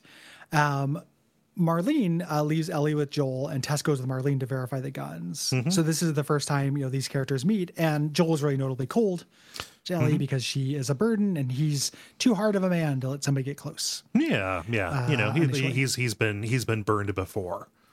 Yeah. You know, what with having his daughter. Last time I had a daughter, she really fucked up. I ain't about to do it again. If only she could run. Yeah. The, uh, how are your legs doing? Yeah. Um. it's like, yeah, my daughter picker's broke. but uh, but they don't even uh, they don't even really talk. Uh, they Yeah. just you know, but it's it's just really terse. Um, Ellie's parents died a long time ago. uh, and Marlene has been taking care of her. And Ellie notably is not saying why she's being smuggled, like why why this unusual request uh, is is being made. But Joel is like, I don't I don't even really care. Shut up. I'm just going to sit here and watch paint dry. Yeah, I'm gonna go to sleep and and catch some Z's. Here, Ellie points out that his watch is broken. Uh, this is the watch that his daughter gave him that he Mm-hmm. keeps that was shattered at the exact moment she died. you know, you know, that's grisly. Subtle. Yeah, the uh, you know, so he's carrying this reminder. I'm just really surprised, like he doesn't have to use it to save her, to save Yeah. Ellie or something, or sacrifice it, like jam it into some gears or something to pass the torch. Um, so jo- Joel wakes up. We do another one of these cuts. Uh, it's dark and rainy, and Tess arrives and says, "Like, yeah, the guns are real. Uh, we got to do the job." And Joel agrees. Uh, Tess has actually learned a little bit more at this point, but she has not lit on Right. uh, at this point. But she seems very enthusiastic, more so than she was before. Yeah. Uh, to get out of this building, we need to do kind of a superfluous little mini game, starting up a generator uh, to power this lift that'll take us down. This is just a little timing uh, kind of thing to fill up a meter. Uh, I think that maybe the intention is for what was for this to be something that you do under duress, like in It combat. never happens. Never happens. It's never meant Only happens during else. exploration points. Yes, as you need to like it's power just a a door. task. It's just a task. Yes. Um, and Ellie marvels once we get outside because she's never been out there before. Never really seen like things grow like they do here. Yeah, it's beautiful. Mm-hmm. Um, you know, even though it's dark and, and rainy, it's just like really lush. Yeah. Um, but you're ambushed by armed guards outside of the city. Um, they uh, take you and they have a little scanner to see if you're infected. Mm-hmm. They scan the first two of you. You're not infected. As they're about to scan Ellie, or they start to scan her and they're about to say something, Ellie makes the first move and stabs him in the leg. yes. So you take him out and they pick up the scanner. And it's like, oh, Ellie's infected. Uh oh. Dun, dun, dun. Yeah. Joel thinks it's a setup. Joel thinks that Marlene is trying to like get revenge on them, sending Create a them. bomb. Yeah. or smuggle them, smuggle an infected person into somewhere. yeah. Like throwing a plague body over a rampart. Uh, that's not the case. Uh, Ellie shows the bite. It's pretty gnarly. Um, but uh, she says, "Hey, it's it's three weeks old. You know, everybody who gets bit turns within two days. You know, rip to them, but I'm different. Yes, and literally. Uh, so at least for now, they don't have time to jaw. Like Joel's not convinced, but they have to go. Um, so we do this kind of stealth escape section with uh, searchlights and uh, people looking for you and getting shot a lot. Um, you know, uh, you get to uh, there's some ruined buildings you get to, and there's a machine gunner watching you across the street. Uh, the game is very generous with checkpoints, Yes, and you can restart any scenario like basically anytime you want. yeah, Um, the game also, if you die on the same scenario multiple times, it'll restart you with more health than you went into it. Uh, yeah, on, at least on normal mode. yeah, Um, I don't know if it does that. I bet you it doesn't do it on like survival or Probably realistic or not. brutal or whatever. yeah, But uh, it, there's a kindness there. Mm-hmm. yeah. And, that's a that's a good kindness, worthwhile, especially when it's you running in and out of a pharmacy while somebody with a literal you know 50 cal machine gun is unloading into you. Yeah, Yeah. not great. But as you're going, uh, eventually the troops de- decide to stop chasing you because you're going into, uh, you know, unsafe territory. One of them even says, like, "Oh, let the clickers have them." Yeah. Uh, so you, you finally take a moment to catch your breath. Uh, it turns out the Fireflies have a research lab in the safe zone uh, somewhere west, and they think Ellie is the key to the cure. They're going to make a vaccine. Joel doesn't buy it, uh, but Tess is like, no, you know, this is worth it. We should give this a shot. This is a rekindling of hope for Tess. Tess had, you know, previously been involved with the Fireflies. Uh, Joel is far far more skeptical, um, and we're going to find out. Uh, he is because of Tommy. He and Tommy Yes. parted ways. Tommy Tommy sided with the Fireflies, uh, but they parted ways kind of specifically, a over things that Joel had Tommy do as they were surviving, but also because they disagreed about how much hope could be could be promised by the Fireflies, um, Yeah. and the search for a way to make things better. Yeah, the, the implication here, the, the narrative shorthand, the archetype we're working with is him losing his daughter instantly turned him into a super hard man who will do anything to survive. Yes, you know, and uh, he's cut off a lot of his own humanity. Mm-hmm. You know, for yes. I also love the research zone somewhere out west. They're in Boston, about as far east as you can get. And you think, Yep. okay, so like what, like Pennsylvania? Mm, Moline, no, no, you know, try, try, like, try, try across the Rockies. Yeah. uh, it- the, the the people move with a lot of really vague information uh, in this game. It's very funny. Yeah, reach this like big pit in the middle of the city uh, here and see the uh, gold domed capitol building off in the distance that's our rendezvous point uh, that we're heading towards and we do this like really kind of again a sequence i forgot about through this collapsing building um, the building these areas outside the city were bombed yeah, um, so what they did was they set up these quarantine zones. Anybody who wasn't in there got bombed uh, to try to kill as many infected as possible. right. Um, so these buildings are crumbling. Um, you know, this is this is really cool. Uh, to get into the this building, uh, there's a door that a clicker is fused to. Uh, the clicker has died, and his fungus has grown out and uh, sealed the door shut. So they have to rip him off of it in order to open it up. Whoa. Um, and this gross. and this is where this is where Joel and uh, Tess explain clickers to Ellie, someone who has always lived in the QZ um, and has never really had to encounter them. At Yeah, least you you so- might run into so regular infected, but Yeah. you know they would get they would get killed by the military right away. Clickers are people who have been infected for like a year. Yes. So uh, as we're moving forward, we have to push this filing cabinet off a ledge to proceed, which brings some clickers in. Uh, we get some clicker combat, mm-hmm. which we mentioned. Uh, clickers, when you're crouching, you don't you still move too fast, so you're heard. Yeah. You have to actually like move at a, even slower than a crouch. Have to do it past them, which do a is tilt on the stick instead of a push. Yeah. yeah, which is nice because that's not a comfortable position for your thumb really to rest. Mm-hmm. You know, there, there's a resistance, so it does. Uh, it feels active Yes. to maintain that throttle. Yeah. Um, down one level, we find our first new weapon, the revolver. Extremely similar. Gun two gun too. I think that the two, the I think the gun. pistol's like a nine millimeter, and this is supposed to be like a thirty-eight or something. Uh, like really, the only difference is that the clip is smaller. You know, you- you're firing six bullets instead of whatever's in your uh, your semi-automatic, uh, and it takes longer to reload. Mm-hmm. Yeah. Yeah. Um, yeah. Uh, I just use the revolver. Yeah. Um, we get another encounter here with runners and a clicker put together. Again, that's a problem because if you fight a runner, it'll attract a clicker, as they always say. Um, go down in the uh, subway beneath this office building, and we find a dead body with a Molotov, uh, which opens up the ability to craft them. Uh, this teaches Joel about what a Molotov is.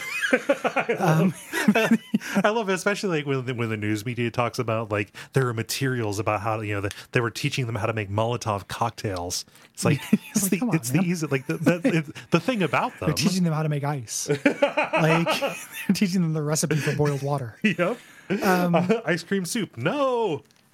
I, like, I love when you find a piece of paper on a desk in this too, and it's like you just learned how to make smoke bombs last longer.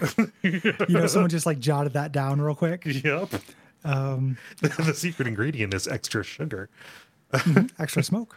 Yeah. The uh, so now we have Molotovs. Molotovs are great. Uh, it's a one hit kill. They're really effective against the like boss enemy yeah.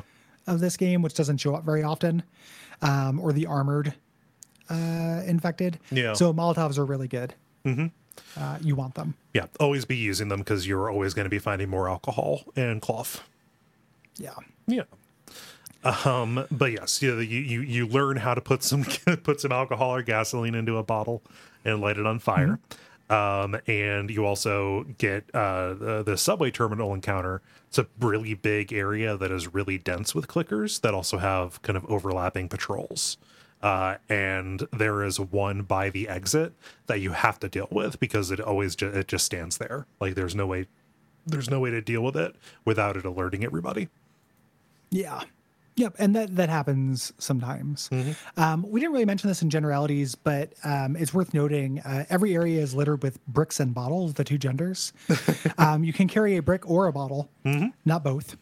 Uh, and these are used uh, either as uh, single use, um, you know, like kill a human enemy if you have a brick. Otherwise, it will stun uh, one, and you toss them Yeah. uh, as per stealth in video games. So this guy, you know, you do have to deal with him, and we say deal with him. You don't necessarily have to shiv him. You can throw a bottle and attract him, and then run through. Yes. Yeah. Um, when you get to the surface, uh, a horde of runners comes, and it's like, oh, we can't fight these guys. We got to go. Uh, you run until you get to a loading dock. Um, and they're trying to grab onto you. You know, intense cinematic. Um, there's a little bit where uh, Ellie's like, "You have something on your shoe." He looks down, at its entire arm, uh, which he kicks off. yeah, got a, got a little something there. Yeah, a little something on your face. You got a spot of red on you. Yeah. Um, the building we got into is a museum. Uh, if you're you're like me and you like going through things like malls, arcades, amusement parks, museums, Yeah. uh, in video games, uh, you get to. Yep. Uh, A lot. Uh, man, I, I love the main streets that you go onto with like the record stores Yeah. and stuff. Um, and the So good. DLC, the like the DLC, it gives you not just one but two dead malls. You get to go through two dead malls. It's incredible. like that is Gary Nip.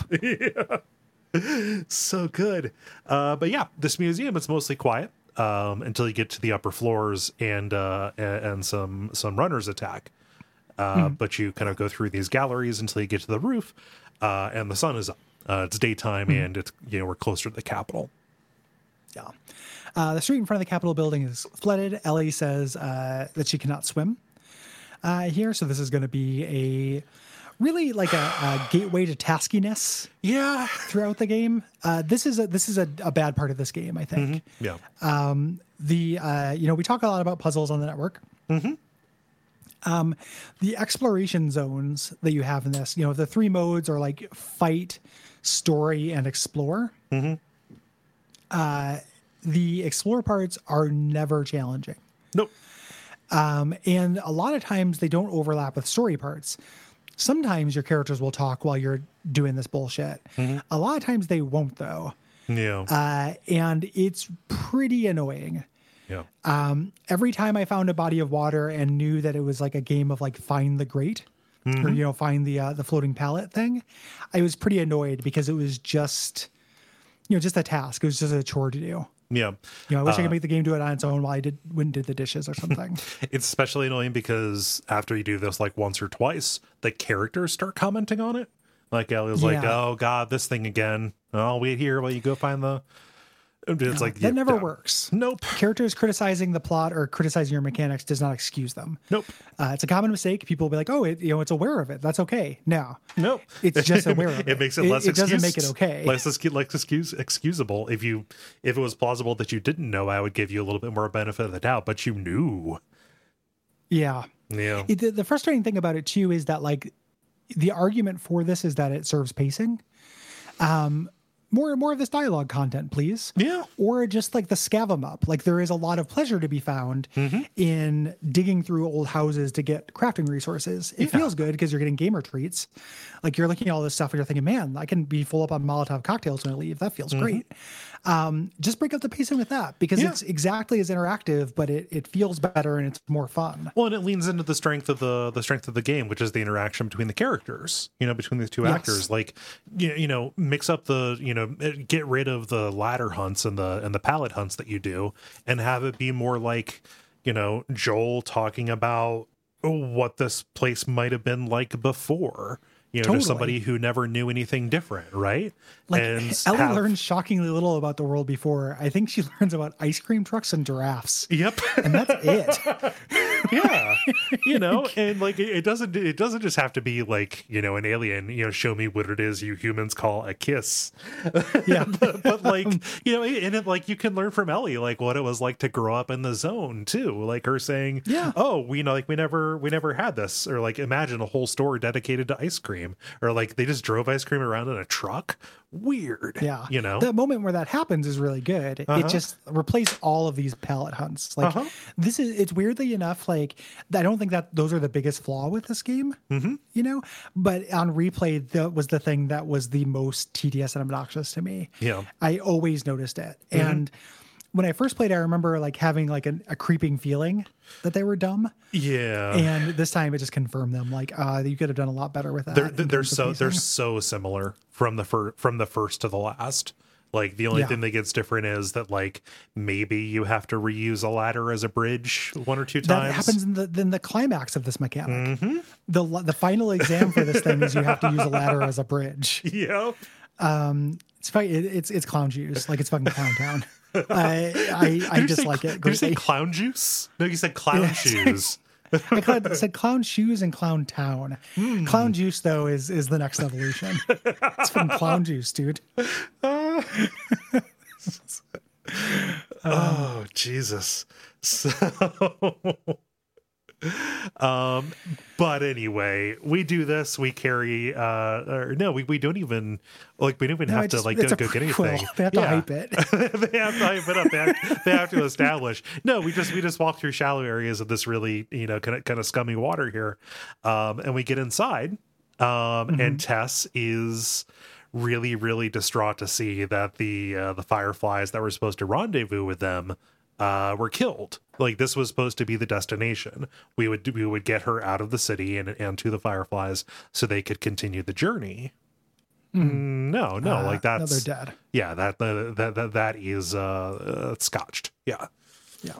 Uh, so they, they find a map. Uh, so she's like, we should continue the mission. Joel's like, what the fuck? You know, we Mm-hmm. were told to bring her here. Let's just go. uh, you know, we're we're smarter than this. Mm-hmm. And uh, and she says like, no, we're shitty people. Yeah. You know, it's been that way for a long time. Like we're monsters. No. And he counters, you know, no, we're survivors. yeah You know, we do monsterism to survive. It's okay. um, and Tess is like, no, no, no, we have to do this. I'm not going back. Um, this is my last stop. You say, what does that mean? And it turns out she was bit. yes uh she was bit an hour ago uh she's infected and Mm-hmm. you know regardless you know uh i'm not going to be continuing maybe possibly uh you could fulfill my last wish and travel across the country with this girl Yeah. Yep. Uh, and you know, she kind of you know leverages this relationship. Um, you know, uh, you know, he says like, well, you can take her to Tommy's. You know, Yeah. Tommy and Tess used to roll with the Fireflies. You don't have to take her all the way. Just get in touch with your brother. Um, unfortunately, the military roll up, um, and Tess is going to hold them off. So we uh, slow them down so we can get out. Um, she doesn't want to turn into a zombie. I've always thought that, like, if let's say, you know, from a practical standpoint, yes, like I don't want to become a zombie because I'll hurt people. I have a curiosity as to what it's like yeah a little bit. I, I gotta say, like, I don't know. Um, but everybody in this game does not want to become one. I kind of get it. I mean, yeah, just just a little bit. Well, what you want to do is, if you get bit, you have a friend. You can. tr- Okay, so this is our arrangement, Gary. If we end up together in the post-apocalypse, one of us gets bit. Um, we um uh chain the person who was bit up.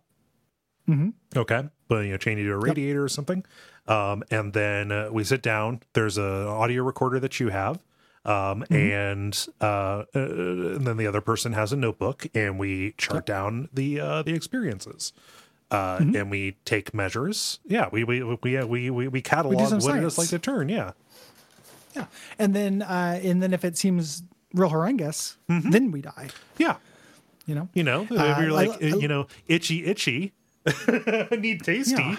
But kill Scott, Yeah. kill Scott, please. Yeah. Kill Scott. Did you ever? Uh, did you ever see Day of the Dead? Uh, yeah, You know, George Romero. I love Day of the Dead because like it's it's you know about that. Like they're doing the science. Yeah. And they they uh they get the uh, bub, the zombie that is like he can speak and he starts like listening to music and stuff. so good. Like they start coming back.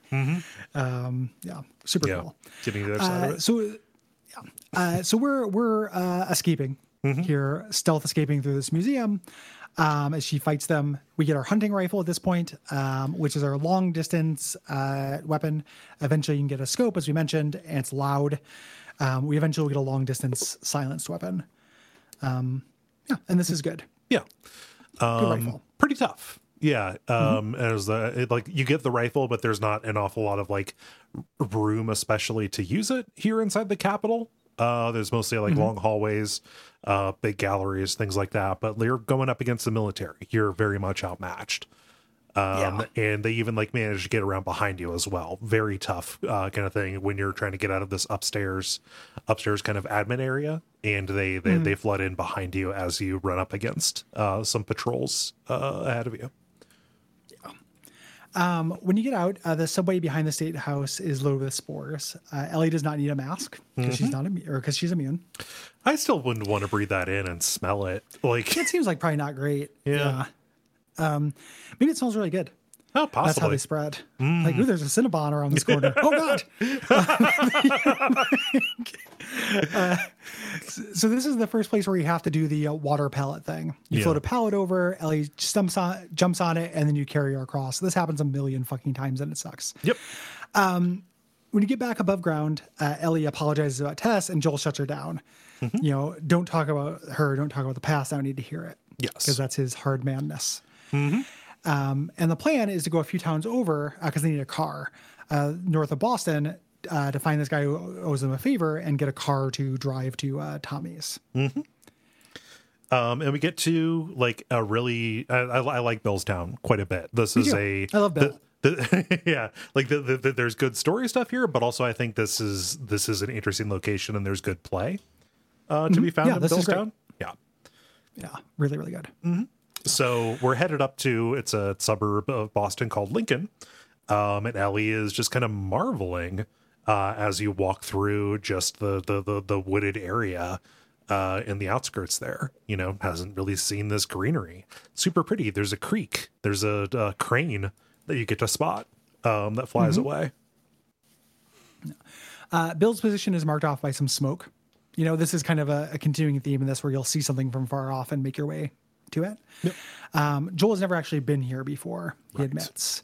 Yeah. um, and this place is trapped. This is the uh, the Ravenholm, mm-hmm. you know, of uh, of this. This is that zombie trope. Yeah, uh, like, and this is demonstrated literally explosively.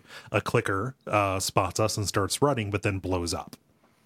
Yeah, Um, and this does not surprise Joel. Uh, Joel knows that uh, that Bill is uh, an odd one. Uh, Yes. This is where we find my favorite weapon in the game, the bow. I love the bow. The bow is really good. Bow. This is uh, this is, 2013 was the year of the bow. Really, uh, had this and then Tomb Raider, uh, that Crysis game that had a that, that had a bow. Uh, this is great. It's long distance. Uh, it is silent, and uh, there's a good chance that you're able to recover the uh, recover the ammunition uh, after And you. Uh, if a human is unaware of you, it's a one hit kill. Mm-hmm. Uh, silent is the big thing. This is your only silent distance weapon. yeah, uh, that you can get. Ammo is a little scarce Mm-hmm. for it, but you're using this to thin out the targets you can't get close to. Mm-hmm. You know, uh, during the, uh, the the stealth portion of Love your it. Um, Ellie wants to use it, but Joel won't let her have a weapon. That's gonna that's develop that's development for later, I reckon. um, there, there are more uh, tripwire sections. Sometimes we had to uh, set them off ourselves, of course, um, until we get to a garage and we, you know, it does this like uh, seamless kind of transition to a cutscene where we walk into the door. It looks like a regular animation, but we get uh, trapped. We get lifted up into the air um, with a counterweight. Uh, so we're now upside down as Ellie tries to uh, get us down, and zombies come in. Yep. And we have to shoot with the revolver uh, here upside down. This is really cool. Um, you have unlimited ammo. Yeah. Uh, and it's really tense. It's hard to aim. You're swaying back and forth. Um, I think this is a cool sequence. I like this quite a bit. Yeah. Um, and like Ellie gets close, you know, like it takes a couple of tries for her to uh for her to get you cut loose. Um, and really we're only saved uh when Bill shows up with his machete. I love Bill because he outgruffs Joel. He's like this heavy Yeah. set, like full on survivalist. You know, the kind of person who would do this to a town. It's weird because his uh, the he's W. Earl Brown uh, is the uh, the voice of him, uh, who is the guy from Dan Dority from Deadwood, Okay. and he looks exactly like Dan Dority from Deadwood, and sounds like him. So like if you want to, if you want more Bill, if you watch Deadwood, just Bill is Al Swearingen's Swearingen's right hand man. It's it, it's funny like when they when they do and do not do that because Joel doesn't really look like Troy Baker. Um uh It's and kind of like uh, Gerard Butler.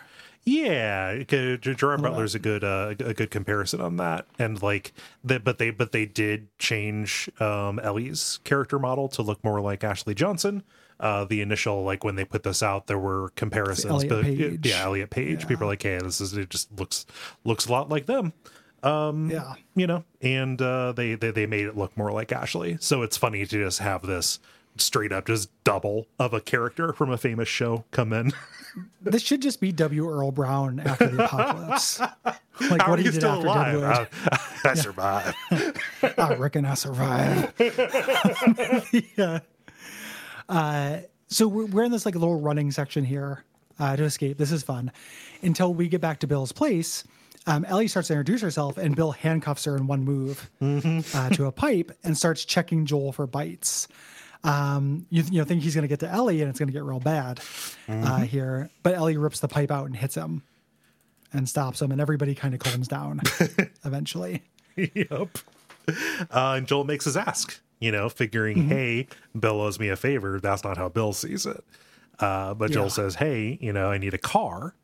Um, and Ellie berates Bill. Um, Bill's pretty Mm-hmm. belligerent about this, but he just wants Joel out of his hair. So he agrees to help um, if they can get some car parts together to make something run. He knows where they can go uh, get stuff. I love the relationship between Ellie and Bill. The fact Yeah. that they're just Yeah. constantly at each other's throats. yeah, they got off on the wrong foot. Yeah. Um, I also I really love Bill and Joel, where like, you know, we never find out what it is supposedly that that Bill owes him for, but probably some dark shit. You Probably, know, yeah. given that that Joel, you know, was a monster prior to this. Um, you know, and just like the, that kind of ambiguity about it is fun. Yeah, yeah.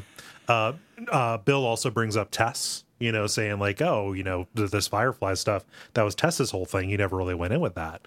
Um, Joel doesn't tell Bill that Tess is gone. Yeah, not until the end of the sequence. I suppose. Um, we go through uh, Bill's little house, his little armory to load up uh, because we're going to go through a town that's full of infected. Right. Um, this, you know, resupplies in this game feel good. Um, and there's, you know, again, some theme dialogue uh, that happens where somebody just states the theme. Yep. Uh, Bill says, as bad as those things are, they're predictable. It's the normal people that scare me. You of all people should know that. Uh, boy, just look at the camera. say, some some say the state of this ember is that it's always dying and it can never be rekindled, and that's its natural state. you know, it just boy, a little on the nose there, Bill. yeah, yeah. You know, it's it's funny. Sometimes I think that uh, the people that we should really be scared of are looks at the camera, The Last of Us. Of us, yeah, it's, it's uh, extremely on the nose. Oh man. Uh, but Ellie asked Joel like why specifically he should uh he should be distrustful.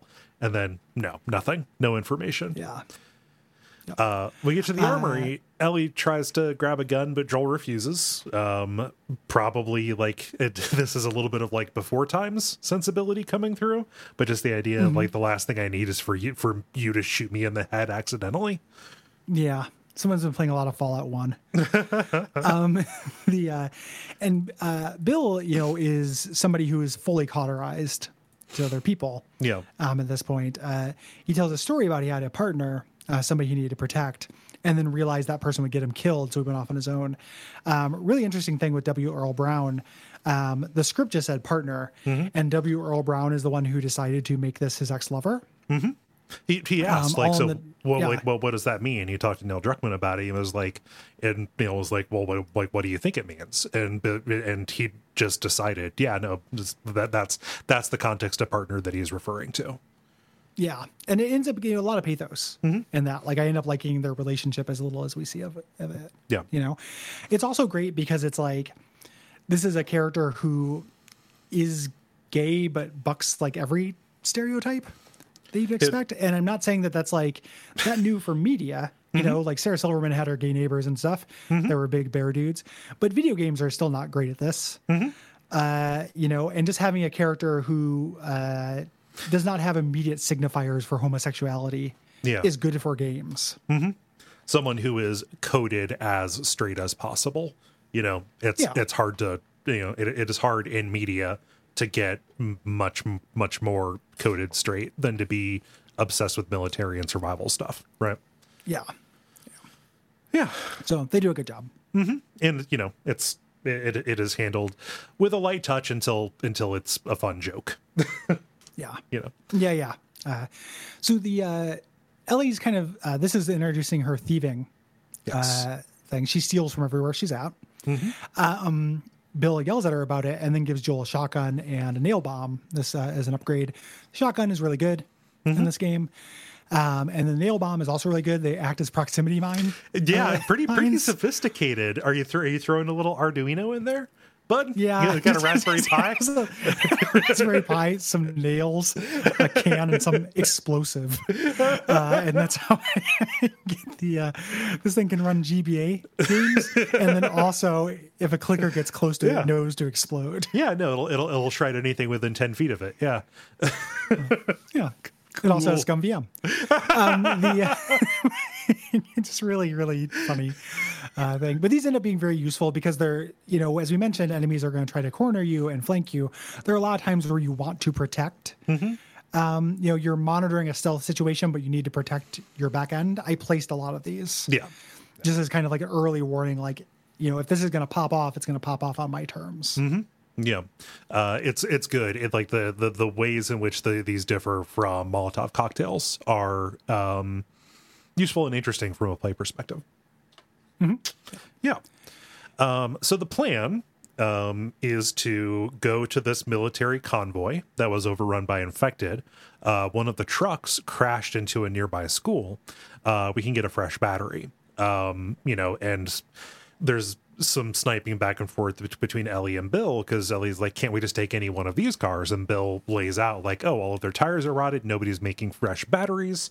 Like, it's a really big deal." You know, Uh, shit. Yeah, like Don't come to my course. house and tell me how this is Why done. did I think of why did I think of this? One thing that always kills me about post-apocalyptic media like this is that gasoline goes bad. You know, Yeah. I I have several gas cans here at my house, right? Mm-hmm. And you have to you have to rotate that uh, quite frequently because it gets bad. It gets uh, go, it goes bad for uh, it'll mess with your engines. Like just i- i- if it sits around, it doesn't work as well or at all anymore. And the fact that 20 years later there are still people driving around in cars, it's like okay, so is the military refining gas? Like, wouldn't that be the most precious thing in the entire world? think obviously so. media needs to just proceed it can't answer every question and can't go uh, like that but it's funny like how batteries behave like they ought to and then gasoline doesn't Yeah. Yep. Yep. Yeah. Um, so uh, we have to go get this battery. Um, we go through this graveyard and some houses, lots of clickers around here. Uh, this is cool looking. Um, we get inside one of the houses, and upstairs there's a kid, uh, kid's bedroom, where we get another conversation with uh, with Ellie. She tries to apologize again for what happened to Tess. Like she's trying to make a connection. yeah Um, and Joel's like, "You don't need to worry about me." right which as hard as that is or as cold as that is is a step forward from we don't talk you know you don't talk about her you don't say that name so Yeah. at the very least the, the the things are thawing um uh we get to the school uh and the yard is full of school buses um barricades and runners this is a very interesting space Yeah. kind of kind of turns tough. into like a cattle run kind of thing Yeah, I think I find this to be a tough combat encounter. Mm-hmm. Um, once you get inside, uh, you just barely get inside and access the truck's hood. The battery's already been taken, so you have to escape through the school. Um, Mm-hmm. Eventually, leading to you being trapped in the gymnasium with uh, one of only a couple boss fights in this game. yeah Um, you fight a bloater. Uh, these are big boys. Mm-hmm. Um, I don't really know a good strategy for these guys other than just use all my Molotovs on them. yeah Um, the- they the- toss like spore bombs at you. yeah uh and the area effect on that is really wide uh like this Yeah. is this is the grenade and it lingers quite a bit Yes. So area denial. They're also often with runners. Mm-hmm. You know, it, it's it's pretty rare that you're just fighting one of these guys Yeah. just as a one on one. the thing that makes them really hard like there there are occasionally uh, and there's a tooltip to this effect but um any infected that has been um infected for a while starts growing like fungal armor plates your regular ammunition doesn't really do much of anything to the bloaters uh this is primarily what your um what your armor piercing upgrades are for Yeah, yeah, and and eventually the soldiers at the end. Mm-hmm. You know, uh, but if you if you are if you haven't been willy nilly with your uh, Molotovs, not too bad. yeah Um, get out, you hop a fence, and get into a house to kind of regroup. Joel and Bill start arguing about the plan, but Bill stops because there's a body hanging in the living room, and it turns out this is his old partner, Frank. Mm-hmm. So what a quinky dink. Um, you know, it makes kind of sense because Frank is the one who stole the battery. Uh, so this is just where he happened to uh, hole up afterwards. Proximity, it makes sense, but it is still kind of a quinky dink. Yep. Um, and Bill's really upset Yeah. about this. Um, you know, he even just says like, you know, Frank probably has some stuff, and you can find like a letter that Frank wrote to Bill. Yeah. You know, basically just uh, you're a cantankerous old fuck, and you ne- you never had any ambition, so I had to get out of here. Like, Bill just wants to hang out with his traps uh, and be protected and live that life Yes. alone. Frank says, "I wanted more from life than this, and you could never you could never get that." So Yeah, they split up and shared the town for a little bit, but it became too much for Frank. Um, All of this is kind of uh, cut off when you hear the uh, the the car trying to turn over. Ellie has gone out and um, is trying to uh, get the truck started. Uh, the battery is drained, but it is at the, at the very least, you know, um, chugging, right? So we can push start it. Uh, so Ellie steers, we push it, and this is a thing where we just push it for a little while, and then uh, that you know infected pop out, we have to kill, Yes. and then we push it some more, and infected pop out, we have to kill them, uh, etc. Until eventually the uh, the car starts. Um, you know, we jump in the back, we drive for a little while, and eventually, you know, we're given the the, the truck. Um, you know, Joel says sorry about uh, Frank, you know, and he does it in his his Joel way, like that's that's a hell of a thing. um, and you know, uh, Bill says that they're square and gives him a siphon, mm-hmm. and that's the last we uh, see of Bill. yeah. Um, this is our little cutscene here. Uh, Ellie and Joel uh, riding in the rain. Um, she took a comic from Bill, and she's frustrated because it has a cliffhanger ending. This kind of introduces a collectible to the game. Uh, if you're looking for trophies or whatever, you can find all the comics Yes. uh, here. And like uh, anything, of course, the comics are a thinly veiled version of this story. You read the back and the the premise of them. Endure and survive. Yes. Yes. Yeah. Uh, and then she also stole uh, some porno from Bill. Mhm Yeah. Um, which uh yeah, she remarks about the size of the model's penis. Um, and then jokes about the uh, the pages being stuck together, which makes Joel very uncomfortable because he doesn't want to he doesn't want to have to describe that that is Bill's cum. Um, well, and it's also very. It happens all the time in media, but I'm always like, who are these messy ass masturbators who are like, are, are are they splashing on the subject on purpose, or is it like, is it just like everywhere, like like a fucking like kitchen follies, like like Tim's kitchen tips? Like why why is it getting everywhere? Why are the pages sticky? You hold it in one hand and you jerk it with the other. Uh-huh. You know, it's not that hard. You can hold it a little bit far. Like, what is your spray radius? I Like, just what's the I- spread on your I- fucking shotgun? I dude? picture Like- it's something like uh, you remember, you know, uh, uh, when Maud Lebowski does her painting by being, Yeah, uh, yeah. I picture it like that. Yeah, you just leave the porn on the floor and then you go back and forth on a swing. And just whenever your eyes happen to line up with the porn, you jerk a little bit. Uh-huh. And eventually you just pollock the whole floor. You know? Yeah, Like Precisely. I, I, I, You get it. the- I don't, the, the sticky the sticky pages thing has always been so dumb to me. yeah. Somebody needs to teach these bring these people to masturbation school. Like It's one of those things you never on get taught about. Like it's well, yeah, no, you know, like the same way people like come on panties thing. or whatever. Yeah, Yeah, like yeah, to dominate this copy of Stud. Um, you do- like, but you know, like people will be like, "Oh, here's a here's a dress. I'm going to come onto it. Yeah, and it has yeah. totemic value." The idea of applying that to a picture is real weird to me. yeah, yeah, Uh, you know, so yeah. yeah. But uh, but you nobody it- taught Bill how to masturbate. W. Earl Brown should ask Druckmann about that. yeah. Anybody teach this fella how to masturbate? What, what kind do of muzzle think? velocity we getting? Yeah. like, do you think so? Oh, what a genius. so, so fucking. This is a dumb show. We're, we're, we're conservatively a quarter through this game. Yep. Uh, God damn it. Die. It'll it'll it'll it'll speed up. Like the the, no, the, we the the DLC so- the- oh yeah I suppose. Uh, so so anyway. Uh, but Ellie is just doing this to make to make Joel uncomfortable so. Yeah. Uh, she's having fun. we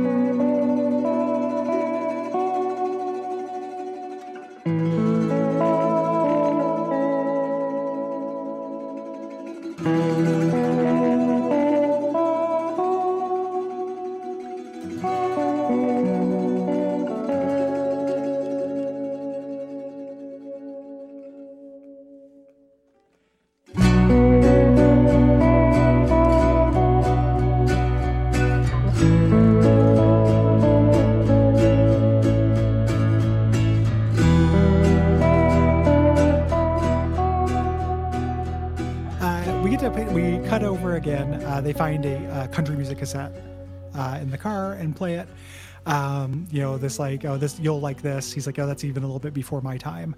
Um, you know, they're bonding a little bit, which Yeah. like you do on a road trip. Like it'd be really hard to spend this entire time just being like, don't talk. um, the a fateful decision, a big fateful mistake here happens uh, when they get up to this road that's jammed to Pittsburgh, running low on sup- supplies, and Joel's like, "Fuck it, I'm gonna go to surface streets of the city." Yes. Huge Uh, mistake, Not good. load bearing mistake. Mm-hmm. because he uh, makes.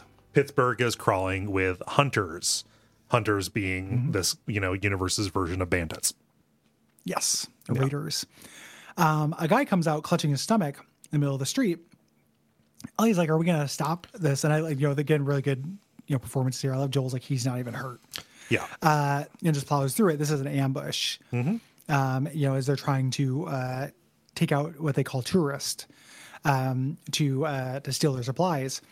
Um, a rolling RV rams the side of their truck, destroying their truck, sending them into a, a building, and setting off the longest stretch of gameplay in the game. yeah, this is a this is Um, a really really long chapter. This is like the bulk of the game. yeah. uh, is is Pittsburgh, and it's like pretty good. Like I'm not necessarily complaining. It just in terms of pacing, you spend a lot of time with this. Yeah.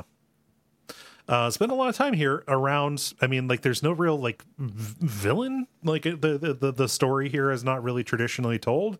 Like, it's this loosely amalgamated group of people who were predatory, right? Like, you know, the one of the is a Humvee.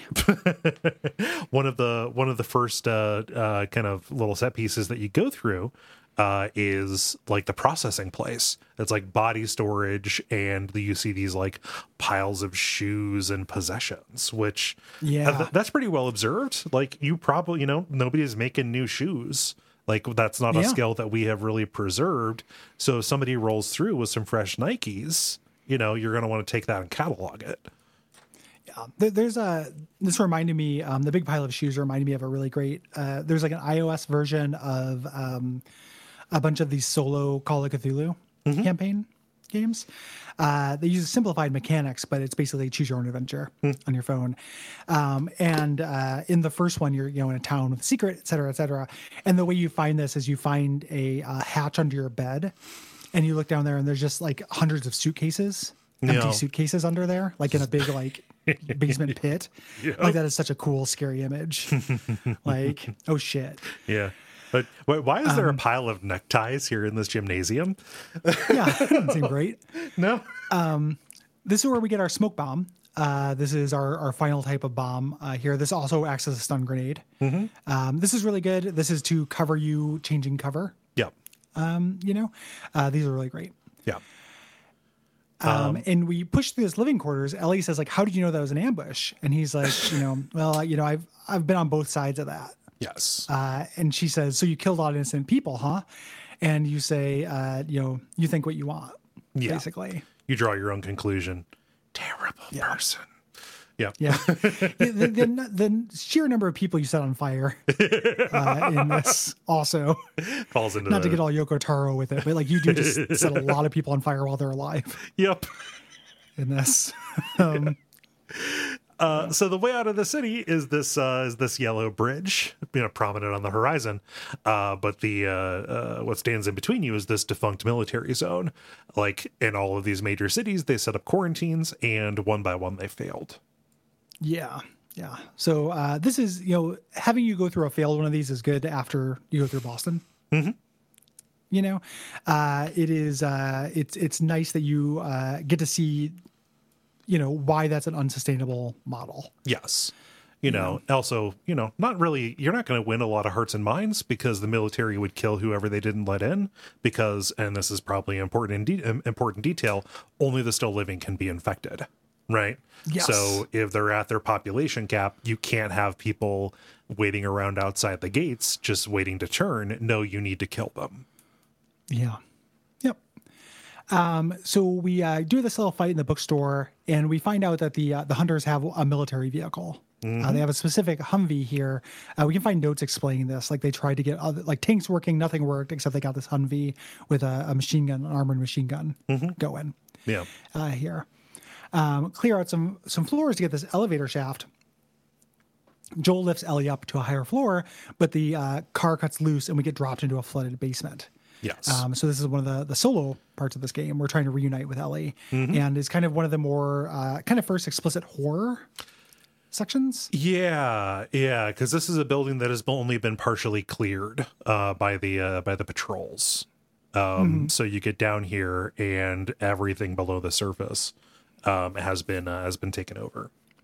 Yeah, the the game very mercifully never has anything attack you in water. Yes, that would Uh, be you spend a lot of time in water and in waist deep water, and uh, you're safe when you're in water. yes. Yeah. You do a little bit of navigation, like a gate is closed, uh, but then you, all you have to do is like hop into the water and then swim down one floor, and uh, it- the, the the gate down there is open uh, for you to get ahead.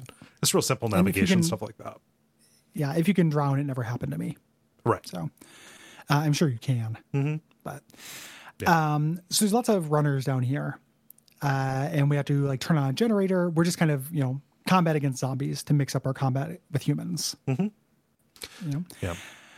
You emerge uh, into the uh, restaurant of this hotel, um, and a hunter pins Joel down uh, in this pool of water. Uh, this is you know controlled helplessness. Like there is a QTE where you're smashing a button, trying to struggle, trying to reach for a gun. Uh, but uh, it is you're not you're not able, not able to win it. Uh, just as it looks like you're about to be shot, um, Ellie comes in and uh, shoots him in the head point blank. Uh, And this is her first kill. Yep. Uh, she feels really sick about it, and Joel is not happy with her. He doesn't Yeah. comfort her. He's just like, you know, she's like, hey, how about a thank you? You know, aren't you glad? You know, hey, it was him or me. He's like, well, I'm just glad, you know, a, a little girl didn't shoot me in the back of the head. Mm-hmm. You know, which is basically what what he imagines would happen. Right. Um, You escape the building uh, through this ballroom and end up in the scaffolding that overlooks the street, and it's full of hunters. Um, we have to take this out. So Joel grabs a rifle, and because she's killed, he's like, "Here, you know, you can cover me while I do this." Um, this is actually a cheat. This area, uh, you cannot stealth your way through this because narratively she kills somebody. Yes. So if you get to the end of this and you know you're doing really well, it will kind of keep spawning guys until you get seen. Um, it's really cheap. Yeah. Like I was doing really well, and I'm like, how many fucking these guys are there? Like, why won't, why can't I move forward? And they just keep teleporting in until right. you know you break stealth. Yeah. Um, but this is where she gets her uh, gets her rifle kill. Um, We go out onto the streets and we have to avoid this uh, this Humvee, uh, which has a turret on the top. It's not just a big truck, like you know, with a bunch of dudes in it. Uh, but you have to do this while you're winding through some businesses. Uh, I like this because you're going not just through the um, you know the the uh, store on the bottom, but you're also like winding through the apartments up top. Yeah. Um, when you eventually get into an apartment, a man attacks you. Uh, we think he is uh, one of these hunters. Um, Ellie calls him off. He's not. Uh, he has a kid with him. There's a real clever little bit where you found a note earlier where they talk about tourists and one of them going around a guy with a kid, and you think that he, they're referring to you, Yeah, but they're actually referring uh, to Henry and Sam here. yeah. Um, there's also really great like dialogue and performances here where like Henry's like, "You hit pretty hard," and he's like, "Well, I was well, trying to kill you." you know, shit, man. That's it. But, this yeah. is uh, we got friends now. These are these are other uh, other survivors like they're not Mm-hmm. looking around trying to take tourist shoes no it's it's it's henry um and his Mm-hmm. younger brother um sam uh, so not exactly the father father son relationship kind of thing, but definitely Henry uh, takes a lot of responsibility and will do anything to protect anything to protect Sam, as we will uh, Yeah. see. Um, and Ellie, of course, uh, blurts out and volunteers like, "Hey, let's work together uh, to help the, to help um, Sam and Henry reunite with their group." And Joel's like, "Ah, Yeah. fuck, run this by me." Yeah, we we should talk about this. Uh, but they do they do, team up. Uh, you pass through a toy store. Um, Sam picks up a, a little robot toy, and Henry stops him. Like we don't take things that we don't need. Um, you know, even though your pack is almost empty, you Right. can't take it. Yeah, we don't They eventually steal. get to their uh, their their home base where they've been for a couple days. They got blueberries, um, and basically, uh, you know, Joel is like, "Why haven't you left yet? Why are you still here?" And he's basically been getting the nerve uh, to try to make it over the bridge at night. He's been observing this checkpoint at the bridge, and there's a skeleton crew at night. with the four of them, uh, they can make it. Yeah. You know. Um, So- And it, he also reveals he's also looking for the uh, Fireflies. He wants to join up. Yes. Yeah. Uh, you know, say, hey, that's coincidence. We can travel together. We can rely on each other. Uh, the immediate plan there's this radio tower that is outside the city uh, where the group is supposed to meet tomorrow morning. So we make our we make our move tonight. Yeah. Yep. Um, so uh, this is real cool. Uh, he's going to go to this, you know, as you mentioned, this radio tower. Um, we have to go through this checkpoint um, and avoid this kind of searchlight that's going through. They're looking for clickers, and they're going to continue. They're going to be like, you know, there he is, and they're talking about a clicker, and you think they're it's one of your group. Like this is really tense. Yeah. Love that. Good. Um, as you're escaping, like I got caught and I was fighting them off. As I was escaping, um, we use a ladder to get on this uh, truck to get out. Um, but the ladder breaks. So Ellie is up, but Joel cannot get up. And uh, Henry looks and says, like, I'm sorry. We got to go. We have to take this opportunity. Yeah. And they run. Yeah. Uh, leaving Joel and Ellie behind. And Ellie's like, fuck this. And she jumps down because, well, no, we're going to stick together. Um, and we have to work our own way along the bridge. Um, And it's a two level bridge. We're forced down on the lower level uh, because of the patrols and stuff. Um, the, low, the lower level is collapsed, right? And we are pinned. so, like, all right, uh, I, Joel is trying to figure out what our next move is. Uh, Ellie decides to force the issue, saying, like, all right, well, you know that I can't swim. So if I jump, you're going to have to come in after me. So let's do it. She jumps. Um, and Joel goes in after her, grabs a hold of her, and then we cut when uh, Joel slams into some rocks. Uh, so we get a time skip here, uh, does the cut, and uh, Joel wakes up on the riverbank with Ellie, uh, and Henry and Sam are here. and Joel, not too pleased, uh, is about to kill Henry. Um, and Henry raises a good point, asking Joel, "Hey, in my situation, would you have, you know, if if things were turned around, would you have acted any differently? Right? Yeah. You, you would have left me. Don't kill me for leaving you. Also, hey, who do you think fished you out of that river? Yeah, I fucking saved you, dude. Mm-hmm. You know, and Ellie's like, yeah, he, he did. uh, so we do a little, you know, we're just doing a walk and talk uh, here. There's a ship on the beach um, that we get to uh, kind of raid, um, where a guy tried to survive out in the ocean, but he had to come back when he ran out of supplies. Um, there's a note. He says, "If you find my skeleton, please don't step on my skull." uh, very, very good. Um, the uh, and we continue forward until we find this uh, stu- sewer drain, sewer drain uh, for the storm sewer, um, which we we get into, and we find this little community. Um, this is a great part, mm-hmm. seeing this like sewer community that kind of put themselves together and worked for a while Yeah. is really neat. Yeah. I mean, it was mm-hmm. eventually taken over by the infected, but they had, I mean, they had stuff far enough along to have like nurseries and classrooms and stuff. Like the yeah, first, indi- rain catchers and shit. yeah, the first indication that anything was wrong, or the the, the first indication uh, that you know that you're coming out in a community is like, oh, there's a mural here. Like kids, mm-hmm. they gave kids paint and said, hey, go ahead and go ahead and draw a scene, and they and they did. So you Yeah. know, to go from Pittsburgh, where you know hunters don't have kids, to a place that actually cares about giving kids a childhood, uh, is a pretty big deal. unfortunately, it didn't Yeah. work out, which is what we're going to see.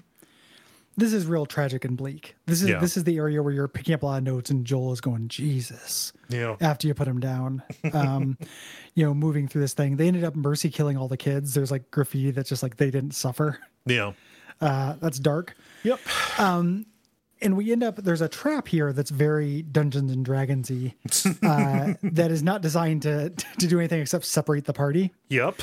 Um, and you do a kid swap, like you appear on CBS's Kid Swap for a second, so we get to see what Joel and Sam are like together. yeah. That's pretty know? similar. Yeah, it's it's a pretty pretty similar kid, honestly. Uh-huh. same basic kid. Yeah. Can also grab ladders. Yep. Don't know if he knows how to swim. Yeah, didn't didn't run into that. No, you did. You do. Uh, Joel is the only one who uh, jumps in and does the swimming.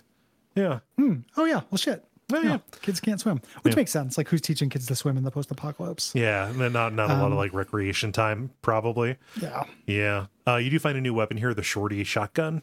Uh, this is really limited by the you know, by the clip size. You can only fire two. You know, Yeah. it's like a little sawed Uh, off. but it takes a pistol pistol slot. It's one it's one of the the pistols. So at this point, it's welcome because in your pistol zone you have the revolver and this if you have the second uh, holster.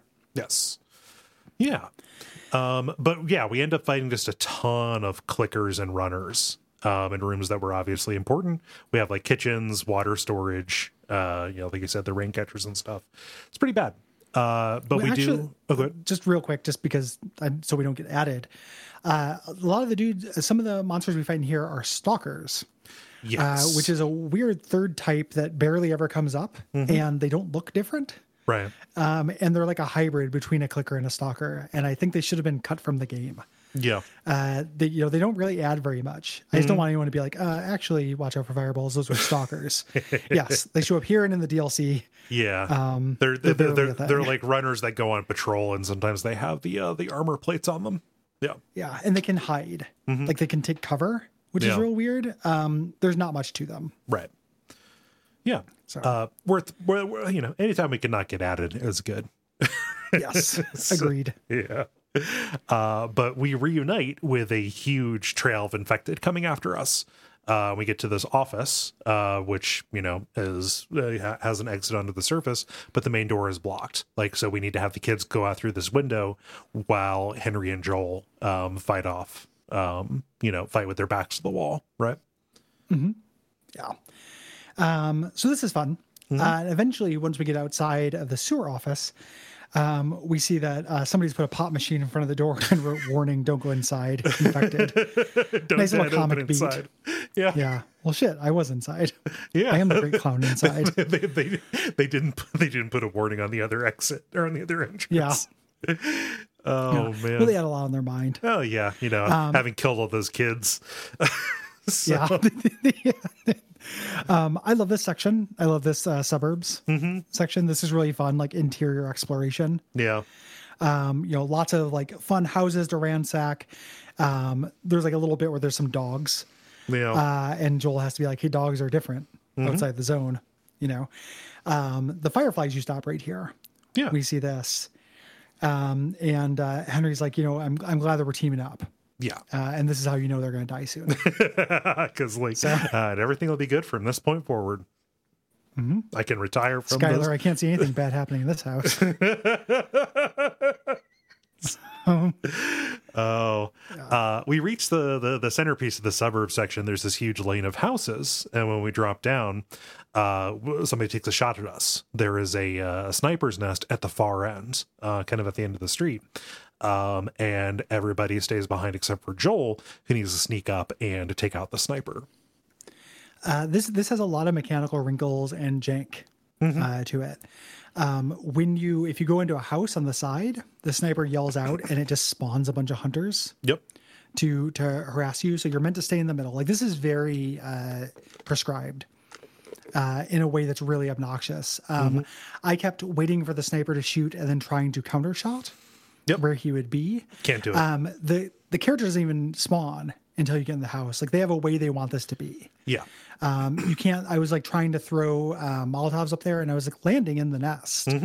Uh, nothing happens though. Yeah, I was Um, playing this on New Game Plus. My rifle already had a had a scope on it. I was like, okay, what if I counter snipe him? No, like it's literally just a gun that shoots. Yeah, it's it's a it's a it's a weird Terminator gun. uh, it's a, it's a talking turret. Um, so th- this is this is pretty lame, and I remember it feeling lame the first time I did it too. Yeah, Um, it's like a fun sequence, but it's an annoying how how if you if you if you try at all to push at the edge of it, then you don't. Then- just then- yeah, it'll yeah, it'll fall apart. Um, you get out to the sniper and you uh, have to protect your crew as they're running towards the house. So you're the, the snipey has become the sniper uh, until eventually the, the tank shows up, the uh, the Humvee, the armored Humvee shows up, and it's uh, pinning your group. You can't really take it out. Uh, it's bulletproof. Uh, so you have to defend them from hunters until the driver of the tank pops up to throw a Molotov, and you hit him, and he drops the Molotov inside his tank. Yes, killing the boss, killing Mm-hmm. killing Bowser for this zone. Um, Yep. uh, but all of this noise uh, from the uh, from the fight has brought a whole shitload of runners and clickers in. So you have to um, uh, shoot shoot them to you know to save your people as well. This is the it's a lot of like tables turning and then turning again and then turning again as this escalates. Yeah. Uh, you eventually you're getting to the uh, the the rendezvous point or whatever, and some time has passed. It's implied to be more than a day because uh, Henry's like, I'm not sure my friends are coming. I'm here as you're eating. Um, this is you know mark me a cynic or whatever. Uh, I find this dialogue hilarious, where like Joel is talking about renting Harleys and Henry being like, "Man, driving a Harley." It's the one thing I wish I could do before I die. That'd be awesome. And then immediately dies. I, I laughed out loud uh, Yeah. at this, knowing what was coming. Like, just man, I can't wait to retire. I got a boat, the SS Irony. I'm gonna sail it around the Keys and Yeah, like, no, or we're gonna go. Uh, it, it, when we put down the crop, we're gonna be there to pull that crop up, and there'll be rabbits. It'll be nice. yeah. Uh, it's just really like the performances and everything are really good. It's Yeah. just so transparent what's gonna happen uh, here. Oh man, uh, a little bit more interesting, uh, or a little bit less uh, less transparent, uh, is Ellie and Sam. Uh, you know, because Sam, you know, Sam has gone to this other part of the house. Um, and Sam is really surly. Like he's showing, you know, and just now that we're out of a crisis, he's actually kind of showing how he feels about the relationship that he has with his older brother. He hates how Henry treats him. Um, you know, we, Yeah. we we saw we saw Henry yell at him yell at him about the about, about the robot, but like this is a way that the protective relationship could go wrong. Sam has not been allowed to actually be a person. Well, and that's especially tragic because he's doomed. Yes. You know, maybe this is the kind of thing this is brought into sharp relief. Yeah. Um, they have this kind of know whether there's a heaven. Uh, and Sam specifically says, like, what do you think happens to people when they're infected? I think that they're still alive in there, uh, which is real scary, like an I have no mouth scenario. Yeah. Um, and especially ironic talking to Ellie, who is infected and still has her mind, you know? Um, and she gives him a toy robot. She's like, hey, I, I stole this for you. Um, if he doesn't know about it, he can't take it from you. Yeah. Um, and uh, she leaves. He throws it on the ground and then looks to see that he has been bitten, and he's hiding it from his uh, his group to check off that zombie cliche. Yeah. Uh, the next morning, Sam has not come down for breakfast. Ellie goes in, and Sam is standing in the middle of the room twitching. Uh, he's turned overnight. And this gets to like the mid game climax. We're about like halfway through the main game right now. Um, where there's this big, you know, confrontation. Uh, Joel wants to shoot Sam, and Henry stops him from doing that. Um, I I didn't notice who actually does the shot on on on Sam to kill him. It's Henry. It's Henry. Okay. Yeah, yeah. Because he he specifically says like, "What I do? What did I just do?" Yeah. and stuff. Uh, and then suicides himself Yeah. uh, for killing his, his brother, doing that cliche.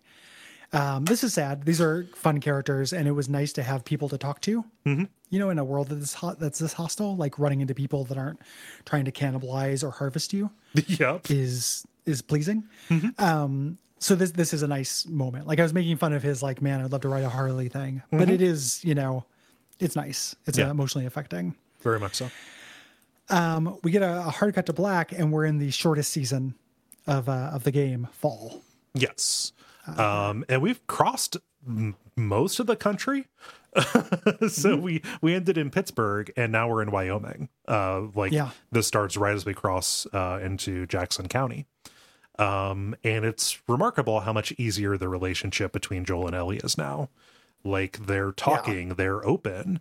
Uh, Joel is willing to share, you know, a little bit more about his falling out with Tommy, right? You know, was something that, that this game does really well. I think that I noticed this play through that I didn't notice last time is that uh, there are specific moments that where they show their relationship developing, but more work than I remembered happens in these these cuts, and it reminded me of showing keyframes in animation. yeah, Like we get like keyframes of the relationship, you know, but a lot of the stuff happens in between. Um, and the the moments they chose to focus in on do the the shorthand yeah, to make it feel natural. Like they do a really good job of choosing what to show and what not to show or what to imply. Um, we arrive at a hydroelectric dam. Um, I love this back and forth about, um, you know, he's like, he knows what it is, but he doesn't know how it works, yeah, you know, like, uh, you know, and that that's very relatable yeah. um, there. Uh, do some more palette bullshit. Uh, you know, some bridge stuff. This sucks. Yeah. Until we get to the end, Ellie gives you a high five. Uh, it's a prompt, so Mm-hmm. theoretically you could deny her, which I can't imagine doing. But Come on, don't leave her hanging. happens. Come on, dude. yeah, you could probably, she's still there. This is the, if you if you leave her hanging, the rest of the game doesn't continue. just after the credits, just comes back. There's a skeleton. Yeah, still in the high Ske- five ske- position. ske- A skeleton. yeah, yeah. No. oh fuck! But it's uh, super satisfying. Like, hey, you know, hit me five. Like crossing the high five barrier with somebody. You know, Mm-hmm. yeah, big, big deal. Big big step in a in a platonic and a father and a father daughter relationship. um, we go through uh, the plant itself. Um, we get a new gun, uh, which is our scoped magnum called the El Diablo, uh, the, the first kind of break from reality gun Yeah, we're gonna get. Um, you know, I, I imagine there probably are scoped magnums in real life, but it definitely seems like more of a Fallout thing. it's a it's a thing that like you see it in like Resident Evil games. I do not understand what the uh and it's a it's a handgun. It's meant to be used. In, I don't know. Yeah, like are you putting that up to your eye? and then how is the how is the knockback not like knocking out your fucking eye? You don't have a shoulder stock on it. You're not like you know. Yeah. What are you doing with that thing? Yeah. So are you holding it at, at like arm's length? Like, yeah, I don't know. Like, Yeah, I've, I've, it's I've, very I've- weird. I've seen that in gun stores. It just kind of seems like tactic, tacticool kind of stuff. Well, the, Yeah. the uh, I remember my first uh, one of my first encounters with a, with an actual gun was I had a roommate uh, who had a bunch of guns. This guy named Steve who had lots of guns and lots of turtles. uh, and we I, I told roommates or stories about that guy before. He was the guy who. Uh, Kids came up and started throwing things at the house, and then he came out and fired his gun into the ground a bunch of times. And then the police came to talk to him, and he made friends with them, and there was like went out shooting with them cool. because DeKalb, Illinois. But he had a uh, a shotgun with a scope, and like I'm like I played enough video games to know that's stupid. like a, a, a shotgun can like fire a slug. Like there are different kinds of No, shot you can, fire put a in. big bullet. Yeah. but it's not like it's it's not a long range yeah, it's, kind of weapon. Like I know it, it's theoretically possible, but it just feels like it it covers a lot of ground that it yeah. is covered by other weapons. Right. Yeah. It's it again is the, uh, the the idea of something being tactical. Uh, yeah. Uh, just You, you you really don't need the laser sight on that, buddy. Like, yeah. Real silly. Another weird thing about the El Diablo, it's it, like it's modeled as a revolver, but it only like has one What holds one, bullet, shot. and you can upgrade to hold three. Yeah. It's very funny. Which that like that's not how that works at all. No, Yeah. I'm, I'm a tinker that's got enough to make more bullets fit in it. Yeah. It's just a balance thing, but it, it's silly. Yeah. Um, when you try to open the gates and people draw rifles on you, you know, you assume this is going to be more hunters or whatever, but this is actually Tommy's group. Mm-hmm. And Tommy, you know, stops them from shooting. He's my damn brother. The, uh, the yeah, brother and brother reunion.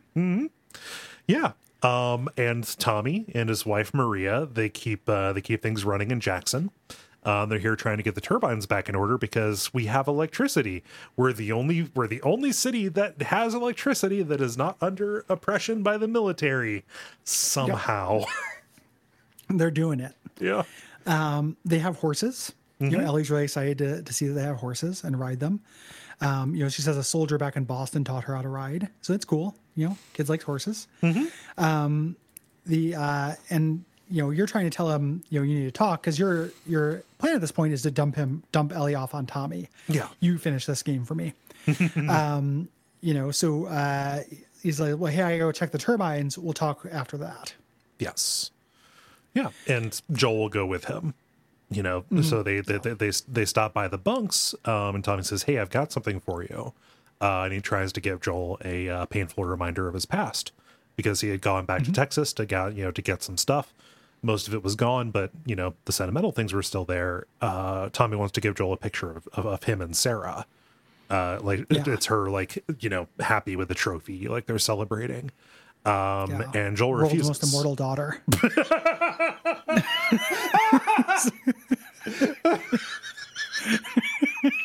uh, caught me off guard. uh, yeah, That Joel, trophy didn't make no damn sense, Tommy.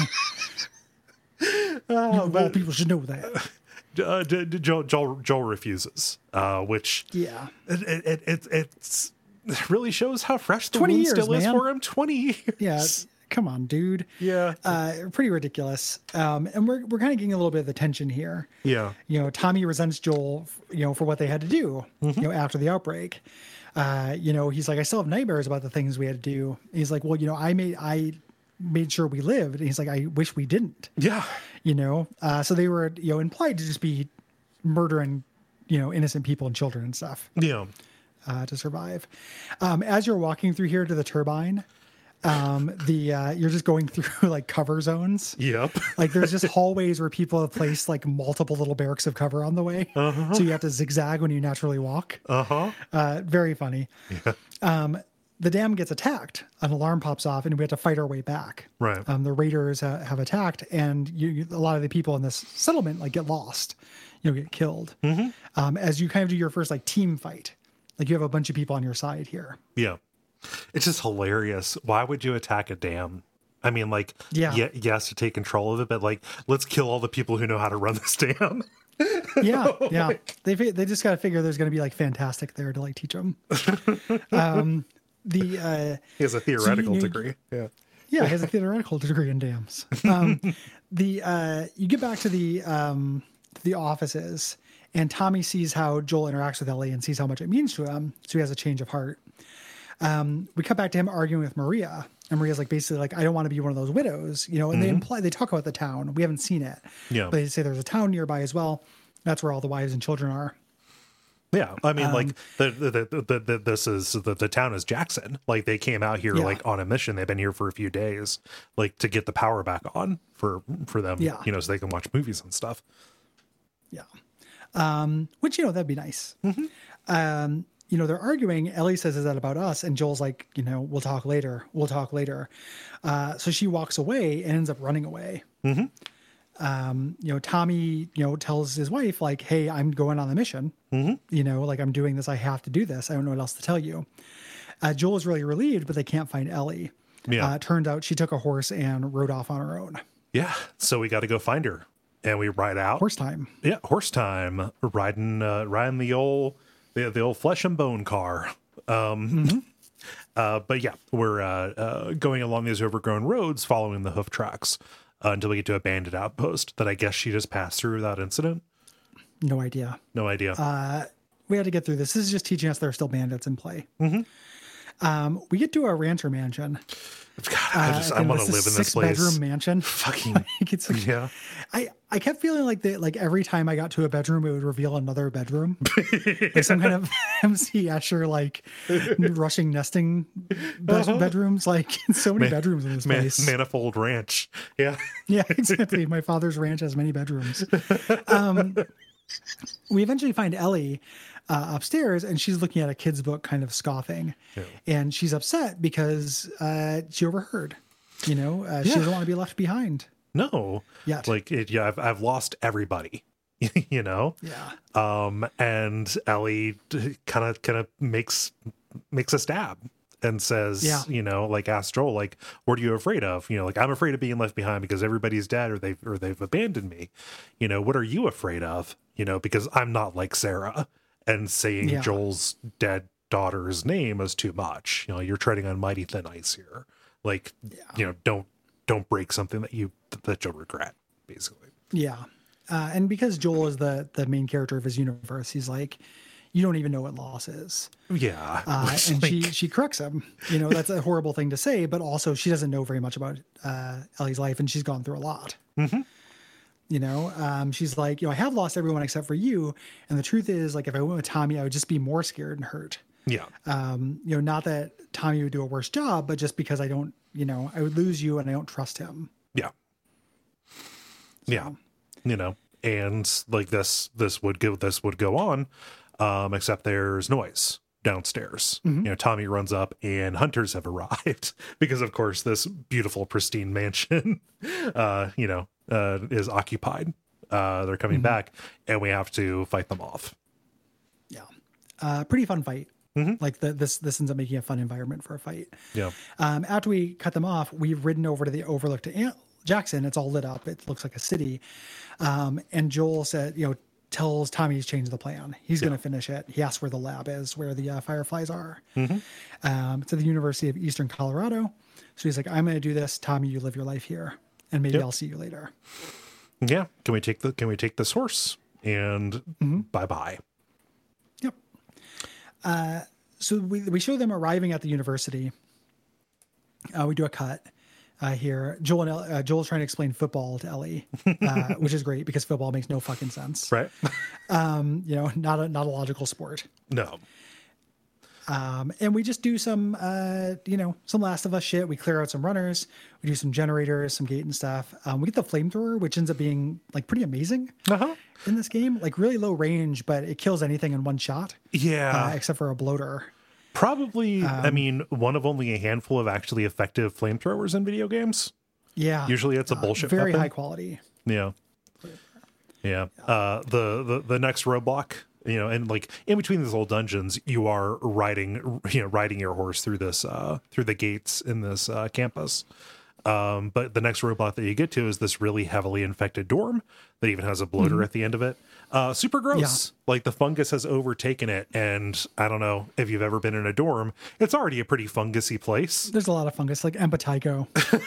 uh, Just running rampant. rampant. Yeah. Just crawling across the surfaces. Yeah. Super Yeah, gross. Sentient Impetigos. It's very disgusting. Um, and it's it's interesting to read the notes here Yeah. and kind of learn about, uh, you know, people in the early days of the infection, you know, trying to uh, figure out what to do in this part of the country. Um, eventually, uh, you know, Ellie says it's so strange that there are so many infected near the lab that they're riding towards. Um, I love this little bit of characterization. They're both, they know there's no fireflies here. Yep. They're just talking themselves out of it. Mm-hmm. Um, that's great. Like, it's really well observed and also well performed. Yes. Yeah. Um, I also love that there are monkeys running around and their reaction to that. Yeah. Yeah, of course, they were testing stuff on monkeys. And when the people leave, the monkeys stick around, you know?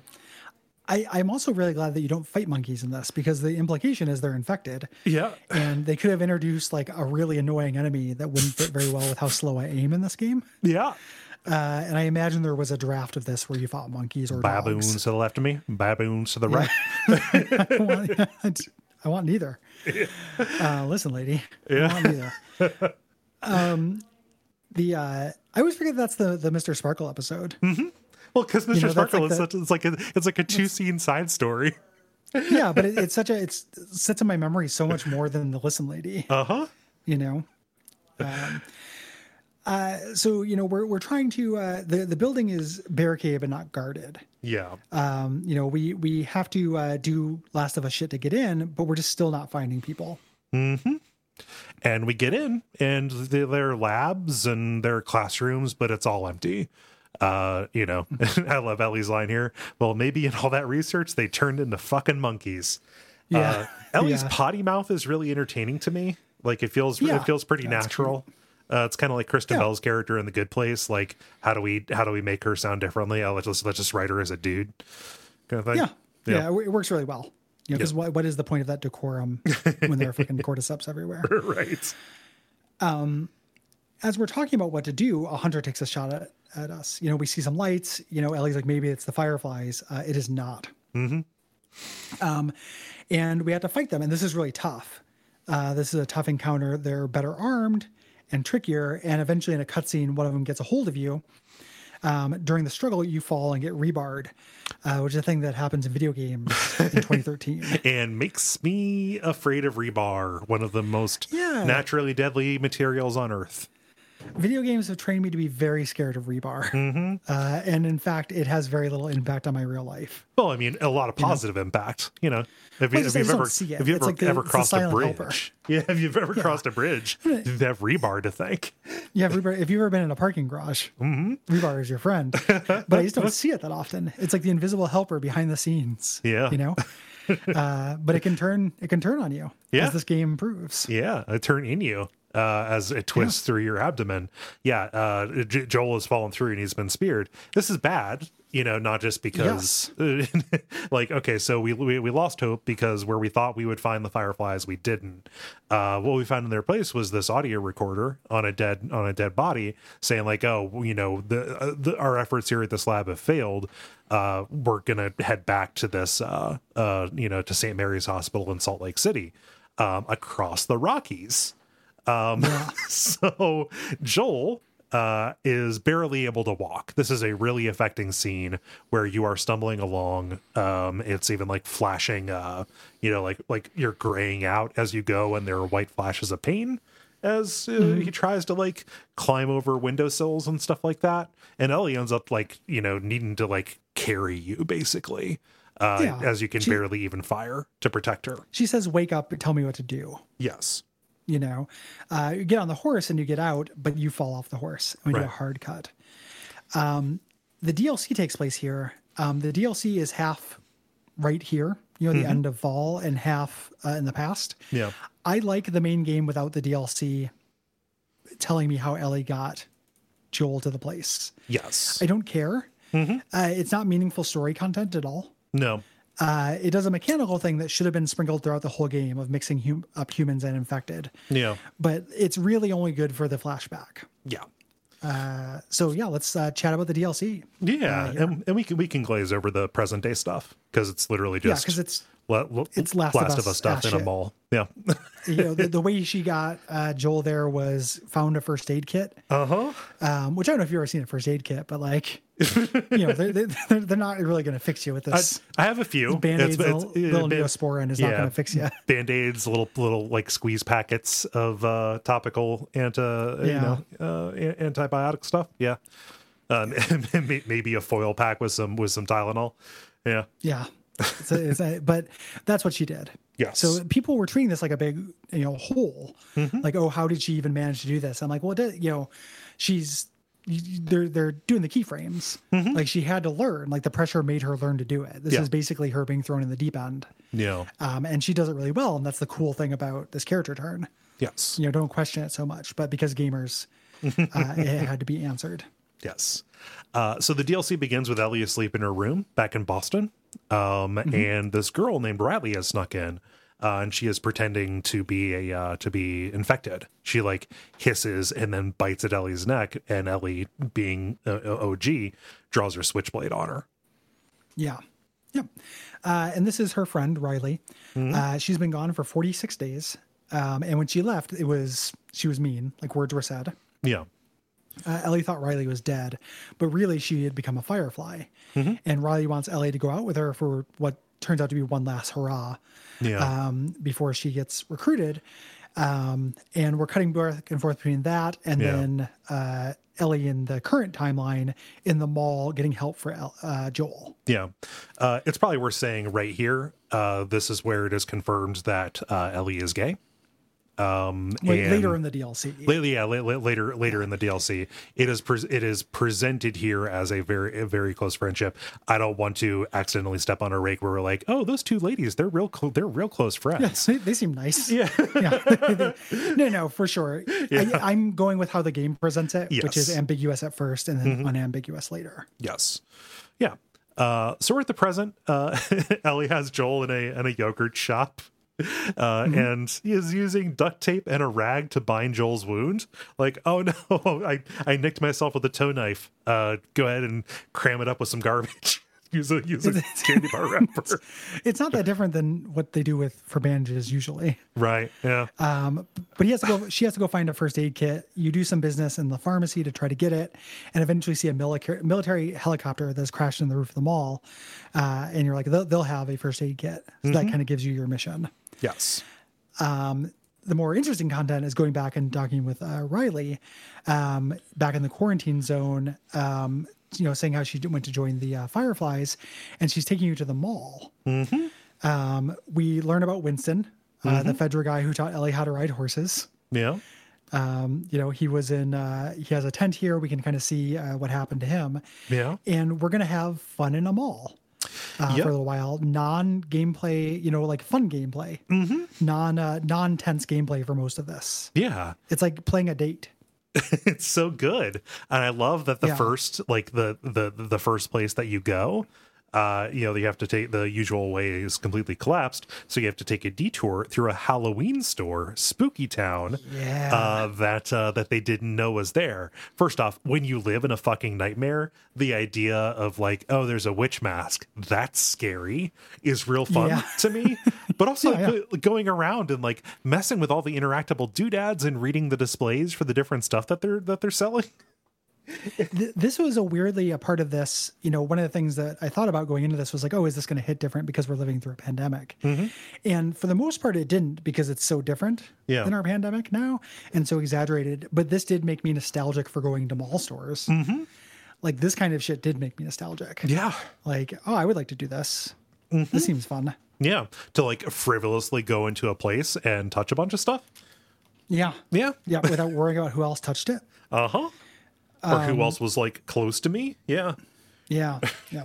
uh, so you can put on different uh, different masks here. You get a little fun dialogue, uh, kind of learning the relationship. And they had, they were a little chilly, and they're slowly like unthawing to each other. Yeah. because they have this falling out. Because this is fun. yeah. Yeah, because they're because they're having fun. They're kids being kids. You know, um, you have a little competition to see who can break the most windows on these cars. There are two like display cars in the mall.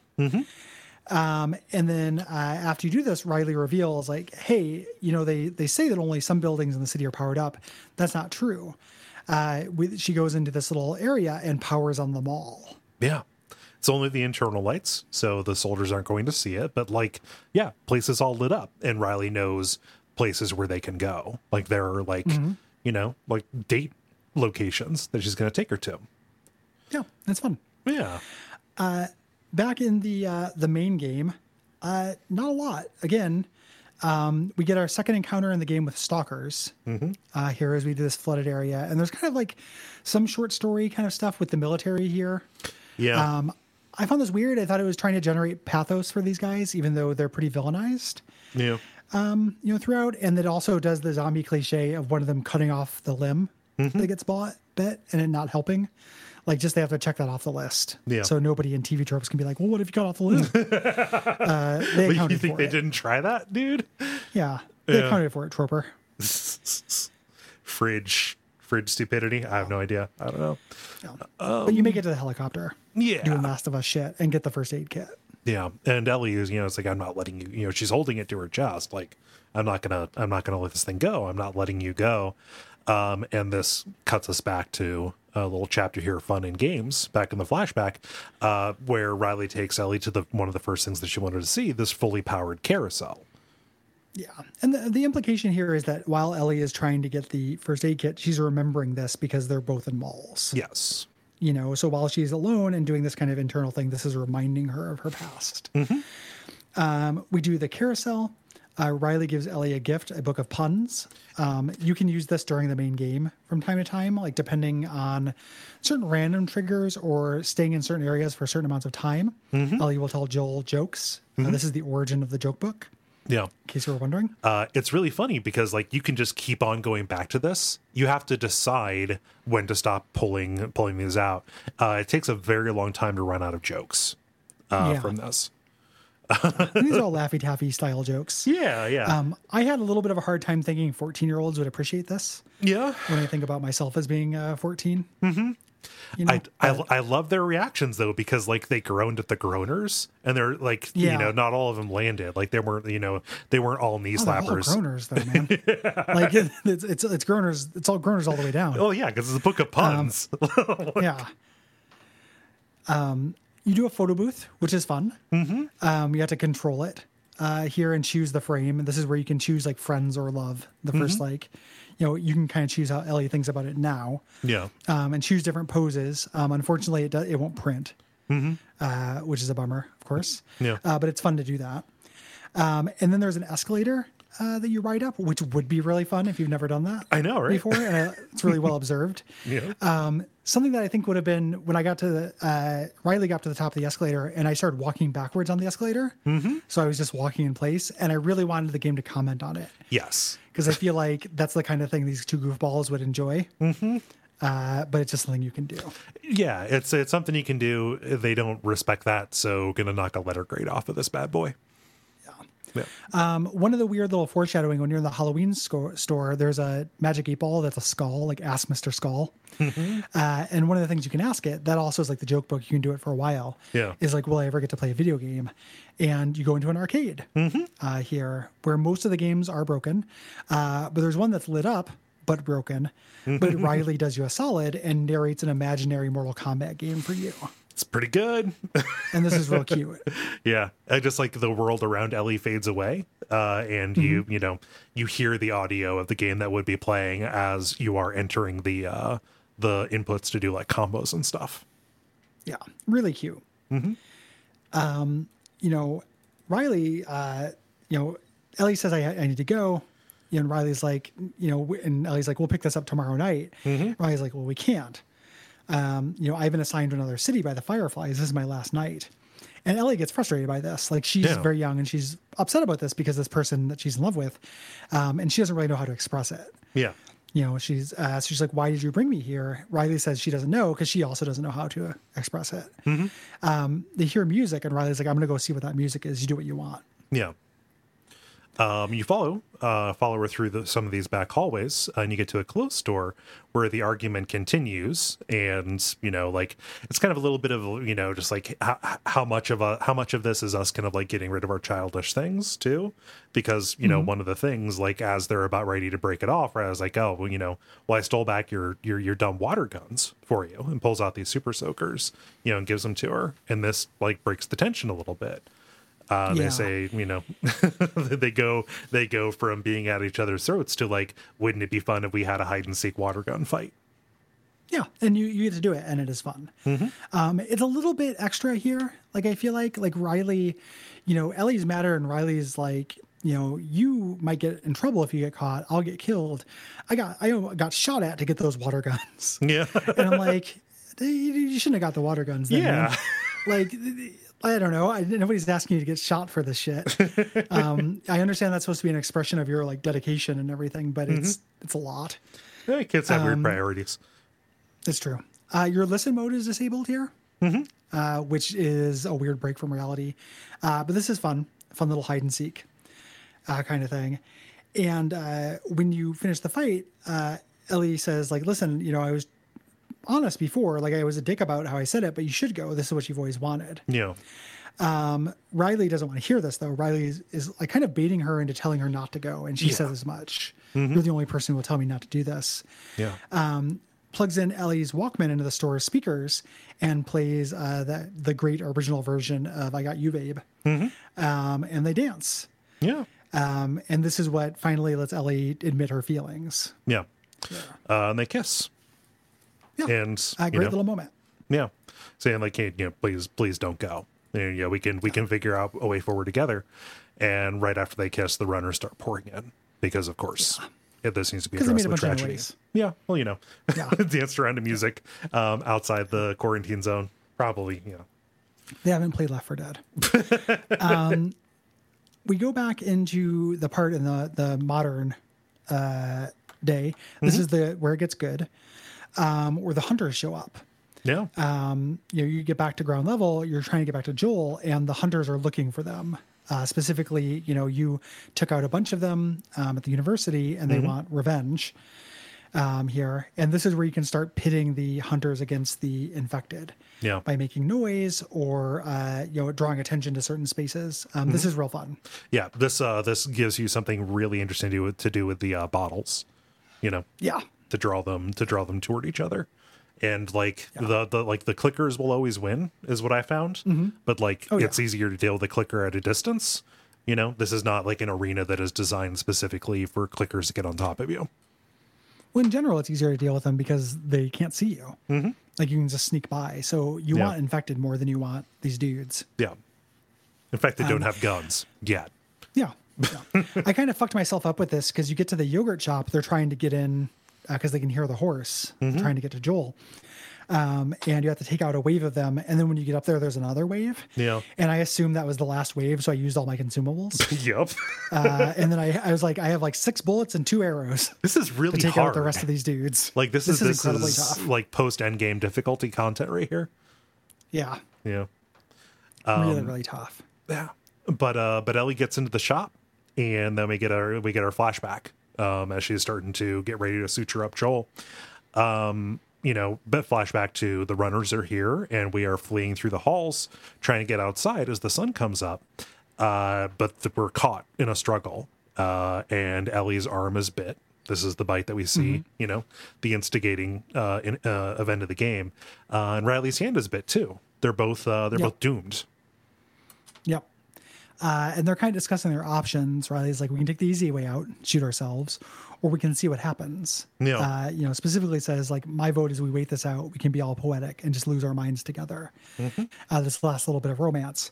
Um, we don't see this. We don't see what inevitably happened, which I think is really clever. Yep. Um, again, this is the first time I played the DLC. I was expecting me to see Riley turn and have to make that decision. It's just implied though. They, they know, weren't even originally going to show the the bite.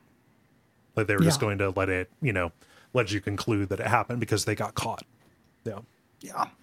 Um, but uh, we go back to the the main thing where uh, Ellie patches up Joel and puts him on a little sled behind the horse and heads to the next chapter of the main game proper. Yeah. Um, so yeah, the date night stuff is really good. The other stuff is a little bit less good, and it's a little slight, but it is high quality. It's very Yeah. sweet. Extremely sweet. Like, you know, to get to see people be humans in this mm-hmm. is nice. To, you know, to watch them express something besides being murder machines, you know? Well, and like date night in an arcade is always a winning. Yeah. You know, like golden saucer shit. like that's that's always fun.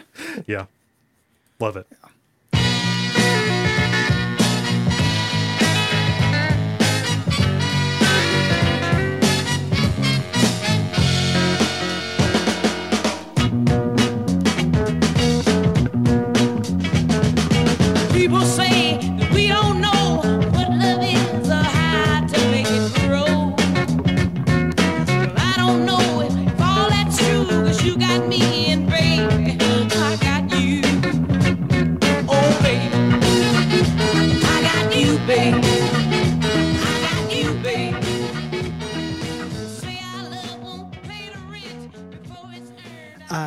what I think is actually more effective from a pacing standpoint is the, the original game. Uh, you know, it cut with Joel falling out of the horse, and then we cut immediately to winter, uh, snow on the ground in the mountains. With uh, you're controlling Ellie uh, for the first time, and you're hunting with a bow and arrow. Yeah. Um, you know, it's introduced. She's alone. We have no idea what actually happened to Joel. You know, like you, Yeah. it's left uncertain for a little bit.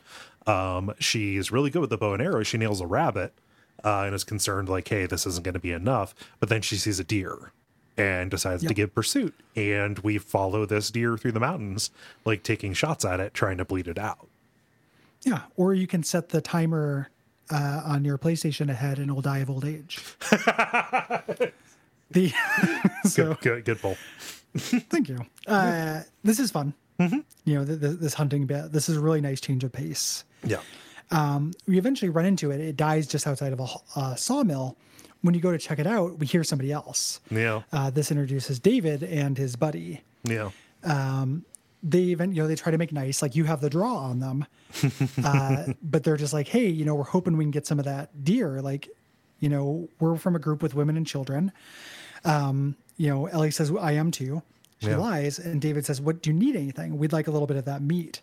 And Yeah. Ellie kind of shows her hand Yeah. And, uh, like, shows some desperation. and you know just just says you know really enthusiastic medicine you know just give, give me medicine um I, I love the performance on david like you know Oh, he you know he comes across like really soft spoken this is how, how i imagine nice pete sounds in achewood like Oh, sure.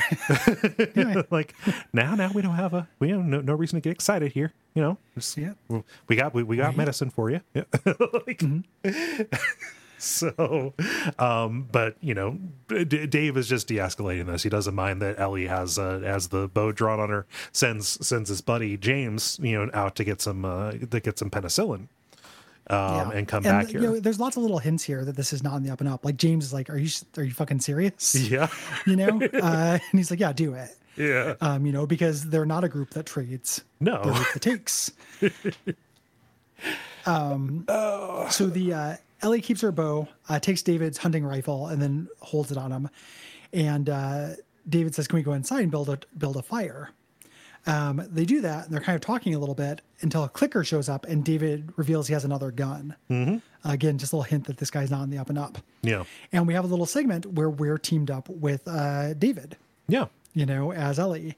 Um, Ellie controls differently in a couple subtle ways. yeah Um, she her shiv does not uh, get expelled when she uses it, but she cannot silent kill with it because she's a little girl. Yeah. So when you kill something, you get up on top of it and just stab it a bunch and make a lot of noise. Yeah. So you no longer have a silent takedown at melee. Mm-hmm. Yeah. Um, it's a good, it's a good subtle difference. Uh, and I like this little, uh, um, this, uh, defense section. There's a little like Resident Evil 4, you know, to a Oh, degree. very much so. You know, watching the windows, trying to, you know, stop them before they even approach, uh, stuff like that. Uh, eventually we have to, uh, we have to retreat further in and kind of go up this bridge. Um, and, uh, you know, we end up needing to, to, you know, defend not just, not just from the runners who are running up the bridge, but also clickers who are coming in from the ceiling. And this eventually culminates in a bloater. Um, we end up Yeah. having to use like Molotovs and bombs that we find, um, from some other survivors who had been overrun here. Uh, so eventually you go back to the the fire. The implication, you know, Ellie trusts David at this point. Yeah. And since he's a villain, he reveals his hand at this point. Mm-hmm. You know, he's like, hey, everything happens for a reason. I can prove it. Yeah. You know, for example, uh, I just lost a bunch of my group to a crazy man traveling with a little girl. uh, she pulls her gun at this point, and then David looks off camera and says, like, James, drop the gun. Yeah. You know, James has a gun drawn on her Yeah. Uh, and says, hey, we made a deal. Give her the medicine. um, David invites her to the group. Ellie says, you know, no, no thanks. He says, I can protect her. And she says no and heads out. But this is not the last we've seen of them. No, no. So as Ellie, we're returning to the house where Joel is. We administer the penicillin, and he's like barely conscious. You know, he's he's out of mm-hmm. it. He's in terrible pain. Um, and we cut to the next morning. Of course, this was David's plan. You know, we could just kill Ellie, but no, we need to get the get the get the man. So let's have her lead him. let's have her lead us to him. Uh, David's men are outside. They tracked her here. Um, and she needs to draw them away from Joel by riding the uh, by riding her horse down into the resort town. Yeah. And there's, there's a couple bits, like, I don't want to ever sound like cinema sinsy. Uh, I love the winter chapter of this game. There are a couple things I think don't hold total water. Um, this is one of them. It's real weird that she leads them away and they never come back. Yep. for Joel, or they didn't have one person just search the houses and just curb stomp Joel.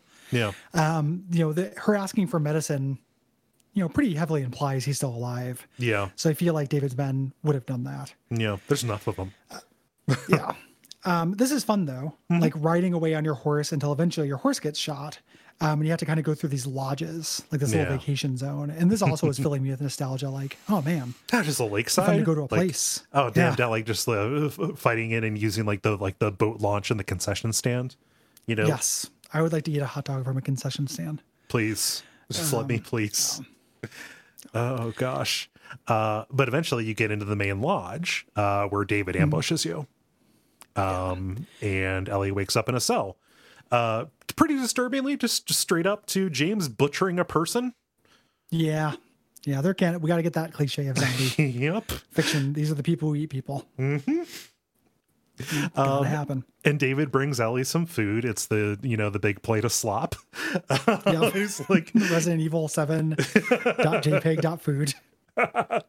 and Ellie's suspicious, of course. Like, you know, is it is a deer? Is there a side of human? Uh, she ends up trusting them, trusting him though, probably because she's really hungry, and you know, she's got this. Well, she just she does for like a minute. Like she Yeah. eventually throws it back at him. Yeah. Like she eats some of it, and then he's, uh, you know, she's like, "You guys are fucking animals," Mm-hmm. and David's like, "No, like you guys, you know, killed tons of my people. you know, Yeah. like you guys are murdering people to survive as well. This is all we're doing." we're, we're we're murdering people who are trying to kill us. You're killing them for food. Like yeah, he's he's trying to draw this, you know, really bad equivalence between them.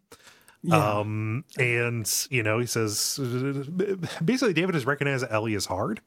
You know, Yeah. basically is saying like, oh, you know, you could be useful here. You're already you're already compromised morally, right? Yeah. And saying, you know, and he he is trying to convince the others that Ellie can come around. Everybody else wants some blood, and he recognizes that she can be made loyal. And this is where it gets creepy, uh, because he then grabs her hand and says she's special. Uh, David is on some David Koresh shit. He, Yeah. you know, he is the charismatic leader of this group of cannibals, and he he, he wants his child bride. yeah, he's a pedophile. Yes. The um it's weird. He's like the charismatic leader, but they don't really like him. Nope. Like when you're later, you hear a conversation about them voting him out, like they're a democracy Yeah. uh, and stuff. So he's kind of on thin ice in the first place Yeah. uh, here. Um, she, you know, fakes him out, like grabs his hand tenderly, and then breaks his finger and reaches for his keys. Mm-hmm. Uh, this doesn't work, but she says, you know, Ellie, tell tell him that Ellie is the little girl who broke your fucking finger. Yeah. You know, just defiant to the end. Yeah. And he's like, yeah, I've changed my mind. We are going to butcher you in tiny little pieces. Mm-hmm. You know, In the morning, though. gonna get at. yep. I'm not hungry now. You're lucky. No, it's it's winter. Uh, unfor- you know, unfortunately, your meat wouldn't keep if we, you know, put it outside. Yeah. Yeah. Why would you let her live, man? It's it's really again. This, I don't want to get too TV tropesy, but all Mm-hmm. my little TV tropes things happen in, in this chapter. Yeah. Yeah. Like that's one of them. It's silly for them to let her live. Mm-hmm. The a lot of them could be papered over if you think like he's still hoping to get his swerve on, Yeah. Yeah. you know. But at some point, like especially after the next reveal, it's like, come on, dude. like you know, like that's that's yeah. It's uh, maybe she's not that into you. yeah. Um, possibly. Ah, Jesus. uh, maybe you should not be that into her. Um, so we cut over to Joel. Uh, he wakes up calling for Ellie, uh, but she's not there, of course. And we fight down the street um, until uh, some guys try to take you hostage uh, here, but you turn the tables. Mm-hmm. Um, you know, and uh, you know we have to kind of get out, and Joel goes full torture machine on these dudes to find Ellie. He's so protective at this point, uh, and he knows that she saved his life after he almost died. Uh, these guys gotta reveal information by any means necessary. Yeah. So he gets one of them to mark uh, to mark the spot on the map, um, and even said, you know, he even volunteers the information saying, "Oh, she's alive. Uh, she's you know she's David's new, newest pet." So again, confirm Yeah. confirming this. Yeah. Um, and Joel kills him and then goes and kills the other because, like, yeah, no, I've got enough. I've got the information that I need. Uh, we're gonna Yeah. go. We're going to uh, rampage, as it were. It's really grotesque, you know. And this is the people who are going to find this to be a uh, a real expression of cool badassness. Um, this is the stuff they're probably citing. Yes. you know like the the the, the first guy is gonna like pop his kneecaps off mm-hmm. that that probably hurts pretty bad um and then the second guy he's like you know why would you kill me he told you and he's like i believe him you know he's just killing him for for vengeancey reasons for taken reasons mm-hmm. you know Yeah. so we go to back to the resort as ellie where david and james wake you up and put you on the table to butcher you. Um and she stops them by saying uh you know she's infected. Yeah. this is you know again just cinema sins in it up i feel like that's not the best thing to say if you don't want people to kill you. Yeah. um i get that she's just doing it to buy some time but it feels like if somebody's like i'm infected it would make this happen faster not slower Yeah, I, I Uh, think to me- it- uh, you know. I think she's trying to put them off balance because she doesn't just say "I'm infected." She's saying "You're infected too," probably from like being around her or like. but they they know that's not how it works like people are constantly in close quarter with infected in this world and just shooting them in the head or snapping their necks Yeah, you know or doing anything like that like it's just a little fuzzy i don't think it ruins the game or whatever she didn't just- like bite either of them or whatever. Yeah, that would have made a lot more sense, Mm-hmm. right? Like if she had bit one of them in the struggle earlier, yeah, you know, she could have been like, plausibly you're infected. And I still think if someone was like, I infected you, I would still probably just shoot them. probably. Yeah, It wouldn't Um, cause me to wait for 10 seconds or whatever. yeah. She You know. but she shows them her bite. She does bite the second dude. She- Like she, the James. Mm-hmm. Uh, she does bite. Yeah. Uh, she shows them her bite, and they're like, you know, arguing, "Oh, that's old. She would have turned. She's been in here for hours." But she uses that as a as her opportunity to get the cleaver, uh, kills James, um, and then in the in the confusion escapes out the window. Uh, a blizzard has rolled in, uh, and this is this is nice and you know uh, tense. Yeah, because there's no Yeah, visibility. Yeah, Yeah, no no visibility. You don't know this place, and there are people everywhere. Mm-hmm. Like this is really creepy and good. Yeah, You're making your way. You eventually get to a steakhouse where David ambushes you, and uh, there's a boss fight. Yeah. um, kind of teaching you the stealth system. Um, every area in the whole world is filled with bottles and bricks except for this one. And there, there are some to kind- bottles. I, I, I, There's some. Yeah, not that many though. um, and you have to sneak up on David uh, and stab him, you know, three times. Again, Mario rules. Uh, and eventually he starts sneaking, Mm-hmm. so you can't hear him. yeah. Um, this is fun. Yeah, uh, the the the steakhouse catches on fire at the beginning of the uh, the fight, and that actually constricts the the uh, arena.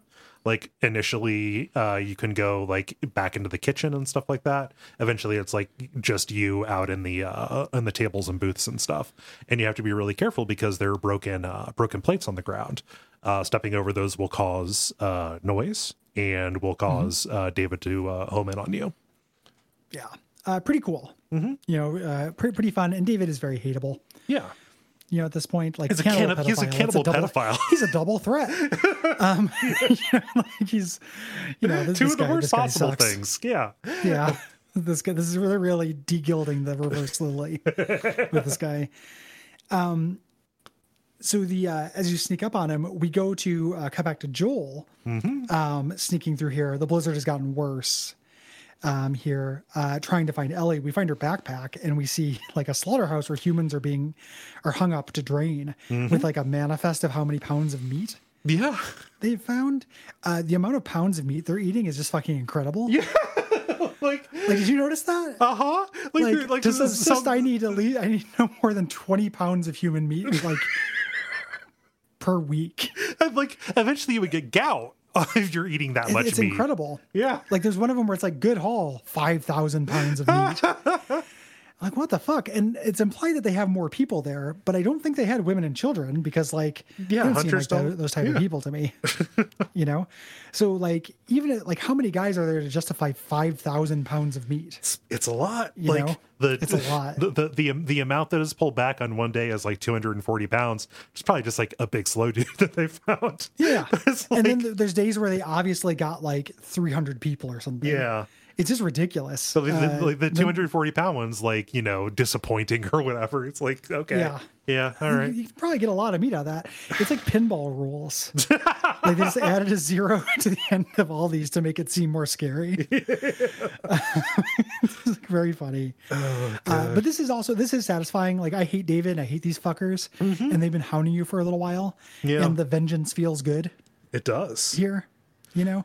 I'm i'm susceptible to vengeance Mm-hmm. as a theme. I understand you're not supposed to like vengeance but i do. Mm-hmm. uh, so like a taken kind of story like that can work on me. Yeah, um, so this is very satisfying just killing these fuckers. Yeah, Uh, you get into the steakhouse you know you find that uh, and uh, when you get inside uh, ellie and david are passed out on the floor.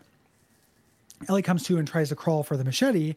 Uh, david pins her down and is about to sexually assault her yeah. um, but she manages to get the machete and just goes ape shit on his body. Yeah. Uh, I mean, we- don't see it. Like it's very, you know, it is it is shown off camera. It's she she takes out all of her anger and frustration on him. Um, and it, it, it you hesitate to call it sweet, but like when Joel pulls her off, he comforts her. Like this is a physical comfort, but also saying, "Oh, baby girl, you're okay." Like calling her baby girl. That's what he said to Sarah, you know, as Yeah. she was as she was shot. Like he has fully embraced her as a daughter at this point. Yeah. And apparently, in uh, other versions of this in different countries, this doesn't come across as well because they translate it differently. As like you know, my my daughter or little one or something, Oh yeah. um, and it's not the same thing he called his his first his first daughter, yes, my little one, your work is done. ex daughter. yeah, This is- I still get along with my ex daughter. Um, well, I got a, I got a new. It could be like a one with my North situation. crisis. She could be emancipated. Yeah. Yeah, that's true. Yes, it's true. God, did I just fucking reference North? Fuck. Uh, I, yeah, you did Okay. reference North. Okay. Um, yeah, hot, hot new references we're dropping here. um, this cuts to our last season, uh, spring, yeah. um, where uh, we cut immediately to um, Ellie looking at a picture of a deer um, on like a mural that signals a zoo. Uh, that's going to be there, and they are warmer now. Again, she is now uh, fully evolved into daughter, mm-hmm. and uh, but she is pretty damaged by this. Like she's out of it and having a rough time. Yeah, yeah, and also they're they're they're at their destination. They don't know what's going to happen. You know, they Yeah. they don't know. You know, uh, uh, obviously, neither of them considered what the Fireflies had in store for them. Um, but Yes. you know, if this it's very much is the apprehension of reaching a uh, you know a turning of a page coming up here as well, right? But yeah, Uh, Ellie mentions uh, like a prophetic dream she had Mm-hmm. um, of being on a on an airplane and no one being in control and going up and she couldn't fly. Yeah. Like her being out of control of her destiny is being foreshadowed yeah, uh, here. you know. And Joel is, you know, like, like like Joel is the one who's trying to get her to open up now. You know, he's talking about, you know, how days like this, you know, he would just sit on the porch and play guitar. There had been some joking back and forth because he had talked about um, wanting to be a singer when he was, you know, when, Yeah. when he was younger, and she didn't believe that. He, you know, and here he promises to teach Ellie how to play one day. Uh, this happens um, in the at the beginning of the sequel, uh, but Ellie is not talking much. The thing that gets her to kind of come back to life is when she spots something and runs ahead. Uh, and this is a really touching moment. You go up and you know you see some shadows, uh, and then you look out and you see that giraffes have taken over the town. They had, you know, mm-hmm. they had gotten out of the zoo and they had they have businesses and a mob, we're a little butcher sniper nest set up, and barracks. I didn't realize I didn't realize how dumb I said that. Oh, that's good. This game takes a hard left turn. Uh, the S doesn't refer to the infected or the humans.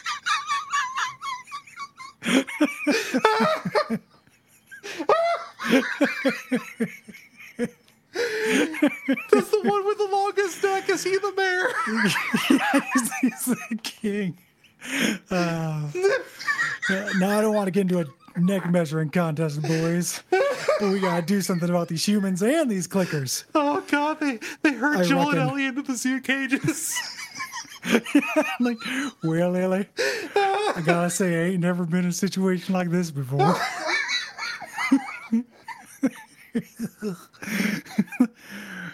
Ah.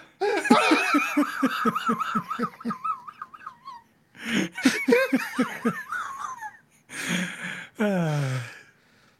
Ah. That was pretty good. We're just gonna keep on making each other laugh by laughing. Uh, that is a good. That is that is that's a good. It's a good moment. Yep. Good, good one. Uh, it's also what a great like just video games ass thing to say. Like you turn a quarter to find like just very casually like you know it reminds me one of my uh not to talk too much sugar about you and make you feel good because you know how guys are. Right. you don't want to do that. Uh one of my favorite cold jokes uh, ever is when we did abject suffering and it was the summer where everybody was like daddy Oh yeah. was really big. You know, and at one point in a very similar delivery, you were like, "My understanding is they'll do anything to get daddy's cummies," and you said it, it seemed like really like my understanding. Uh, and I think about that line. It's not a line, but I think about that read uh, a lot. My understanding is they'll do anything to get daddy's cummies. They're just they're, they're they're just they're just some sentences, man. Yeah, yeah.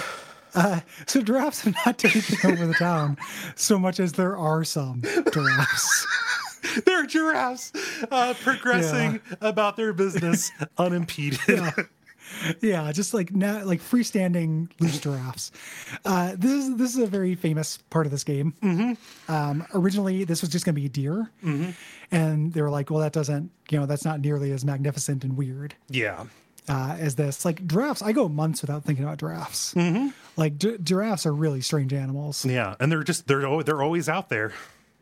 Yeah, like most animals uh, learn to bring food to mouth, and giraffes are the ones that learn to bring mouth to food. it's like a classic reversal. you Yep. know, just uh, very strange animals, but they're they look great and they're very pretty.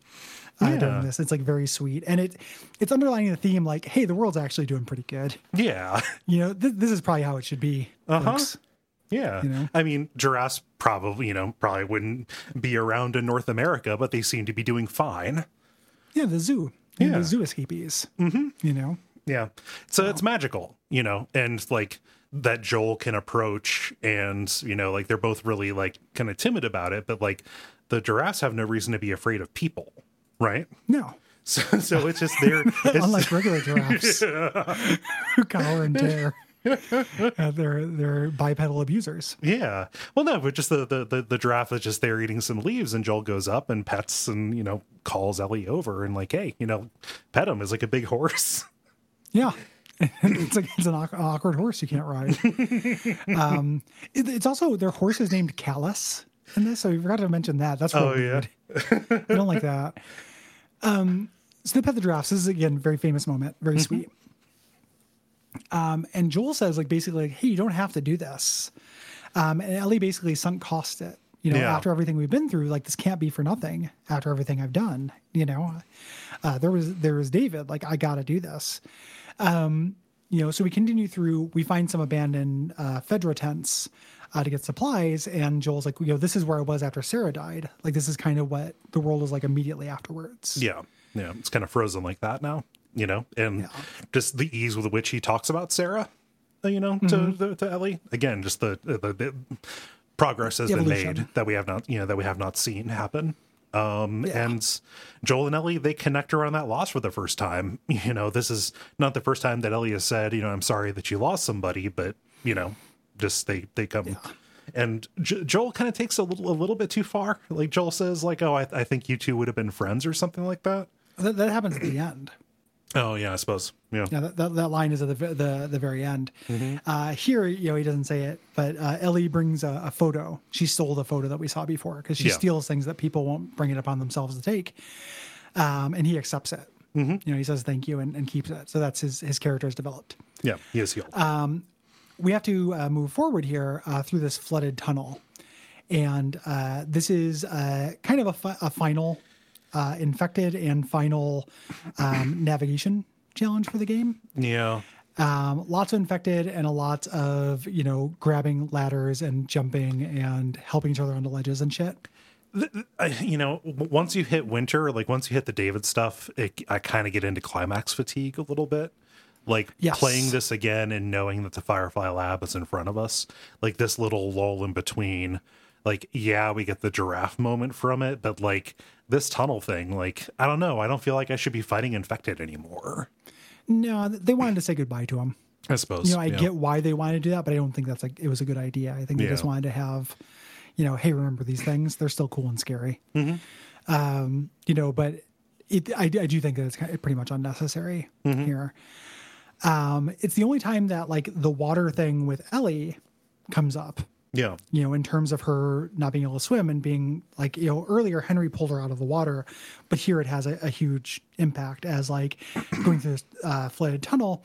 Uh, the water rushes through. Uh, Joel ends up falling under like through a bus, saving Ellie, but she's unconscious. So he Yeah. uh, pulls her out, and he's trying to give her chest compressions when fireflies show up, Yeah. and they will not take wait for an answer, and they knock him out with their uh, their rifle butt. Yeah, I mean it's it's pretty much exactly what happens at the at the beginning when he loses Yes. Sarah. Like he is trying to resuscitate her as well when uh when the troops roll up. So you know it's a bad a bad reminder of terrible things that had happened before.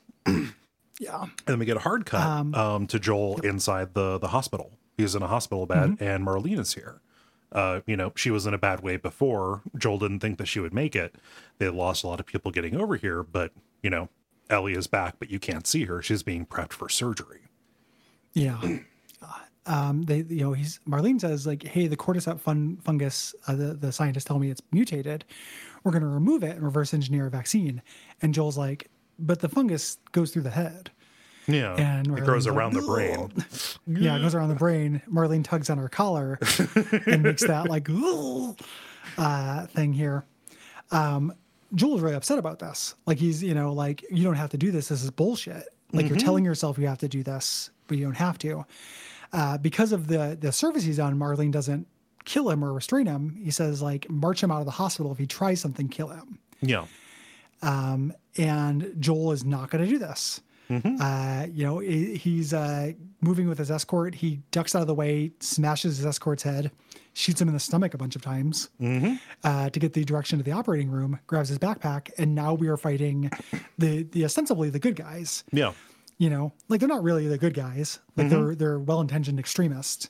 yeah, But we are fighting against. You know, this is we're doing the thing. We're, we're fighting against the hope for humanity because of our own personal connections Yes. to people. So we're going and we're, you know, shooting our way through these wards, you know, gunning them down. They have mil- full on military gear. This is where we get our final weapon, uh, the assault rifle, which um, it doesn't feel very good. It's it's like lighter and not as impactful as I would want it to be.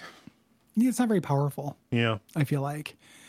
Um, the uh, and I also I find this section incredibly hard. Yeah.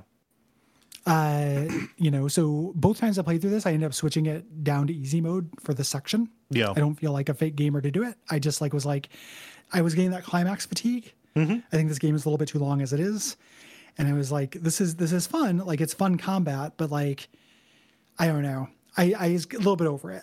Yeah, you know, yeah. Also, I mean, like it, it's really hard to bounce back from getting spotted, specifically because the enemies have such powerful weapons, uh, and also they are armored as well. The So, armor like, is a huge deal yeah, uh, for this. Like they give you the assault rifle, but I was just happy that I had a bunch of flamethrower ammo because it was like the only thing that seemed to be really effective. mm-hmm. Um, against these guys, and it's hard to stealth. Like it's it's hard to stealth through these areas because you don't know it at all, and it's not well lit, and there are just a lot of enemies. it's also like literally hallways. Like occasionally you can duck Yeah. or you can duck into, um, you know, small like offices and stuff like that. But yeah, like you are proceeding linearly down a long hallway full of people with high powered rifles and and and, and armor. Yeah, uh, you know, classic video game. Like we need to have a climax. Yeah, kind of thing. So it needs to be really hard. Um, I feel like the David thing is a really good climax. yep, You know, I I would not have minded if this was mostly low gameplay for this whole little bit. Honestly, um, I don't think this adds a whole lot. Uh, I'm sure there are people who disagree and really like this, but for me, it didn't really work. yeah, Um, you eventually get to the operation room, and the surgeon will not allow you to get near Ellie. Yeah. Like Ellie is on the table, she's anesthetized, um, and he's about to to cut in. Um, you have to shoot him. There's no way he won't let you get through. yeah. He swipes it with a scalpel. the other people are there and they're like, you fucking animal. Uh, you know, but you grab her and you pick her up. Like, hey, baby girl, we're getting out of here. No, Uh, the alarm is blaring, and the soldiers don't want to shoot you because they might kill Ellie. right. And you have to to run out of here, and uh, you know you don't know which way to go. You have to kind of guess and make it to an elevator. Yeah. Um, and when you ride down, uh, Marlene is waiting for you in the garage. Um, and Joel is talking a big game about who gets to decide how things will end for Ellie. Yeah, You know, like uh, we, Marlene's like she would have wanted this, and like we, we we don't we don't we never know. Like, did you ask her or did you just anesthetize her? Did she? that's do the thing. Yeah, because she she was drowning, like she was unconscious. Like did Yeah. they just immediately just like the last thing she knew was that she was going to drown, Mm-hmm. and then she just died with that. You know, um, having it, it felt to me like I understand what they're doing with this, and I like how bleak this is, and I like how uh, you know dark it makes our protagonist. Mm-hmm. Um, it feels like the third way option would have been like, hey, I'm not going to do this unless Ellie wants to. Mm-hmm. Like, we're going to wake up and I want her to know what she's getting into.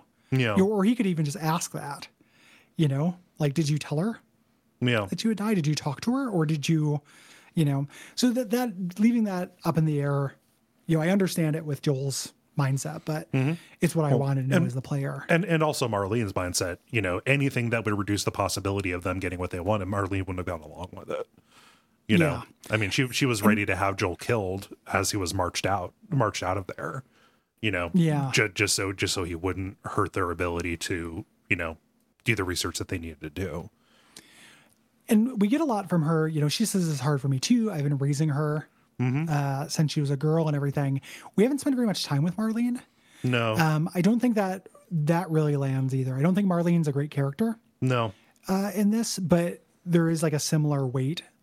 Like when I read people uh, talking about this game, they talk about how this is basically like a mother and father debating what to do with a child, and I'm like, ah, you know, if she's the mother, like I don't.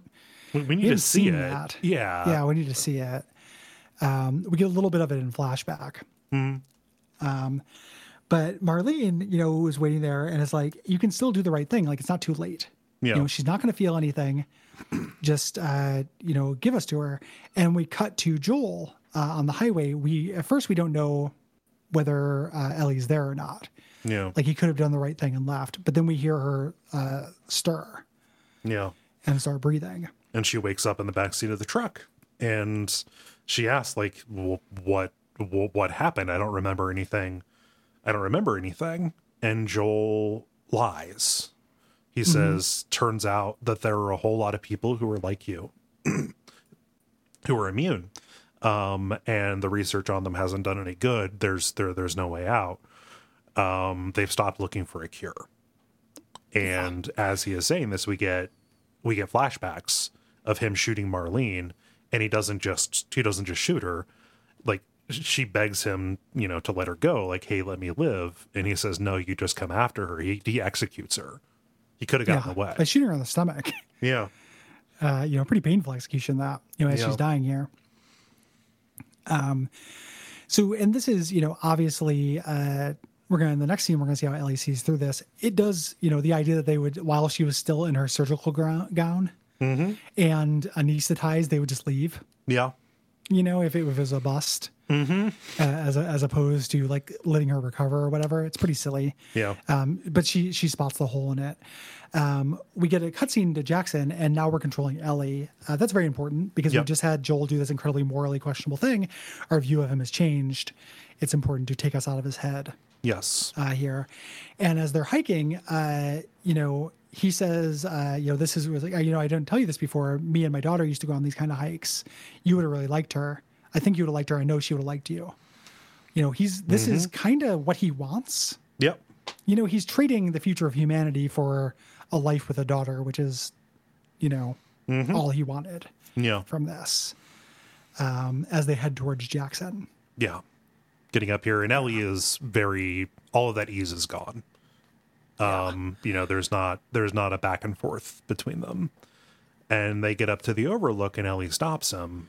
You know, and she tells the story about what happens at the end of the DLC, saying, you know, when I was bitten, my best friend was there too.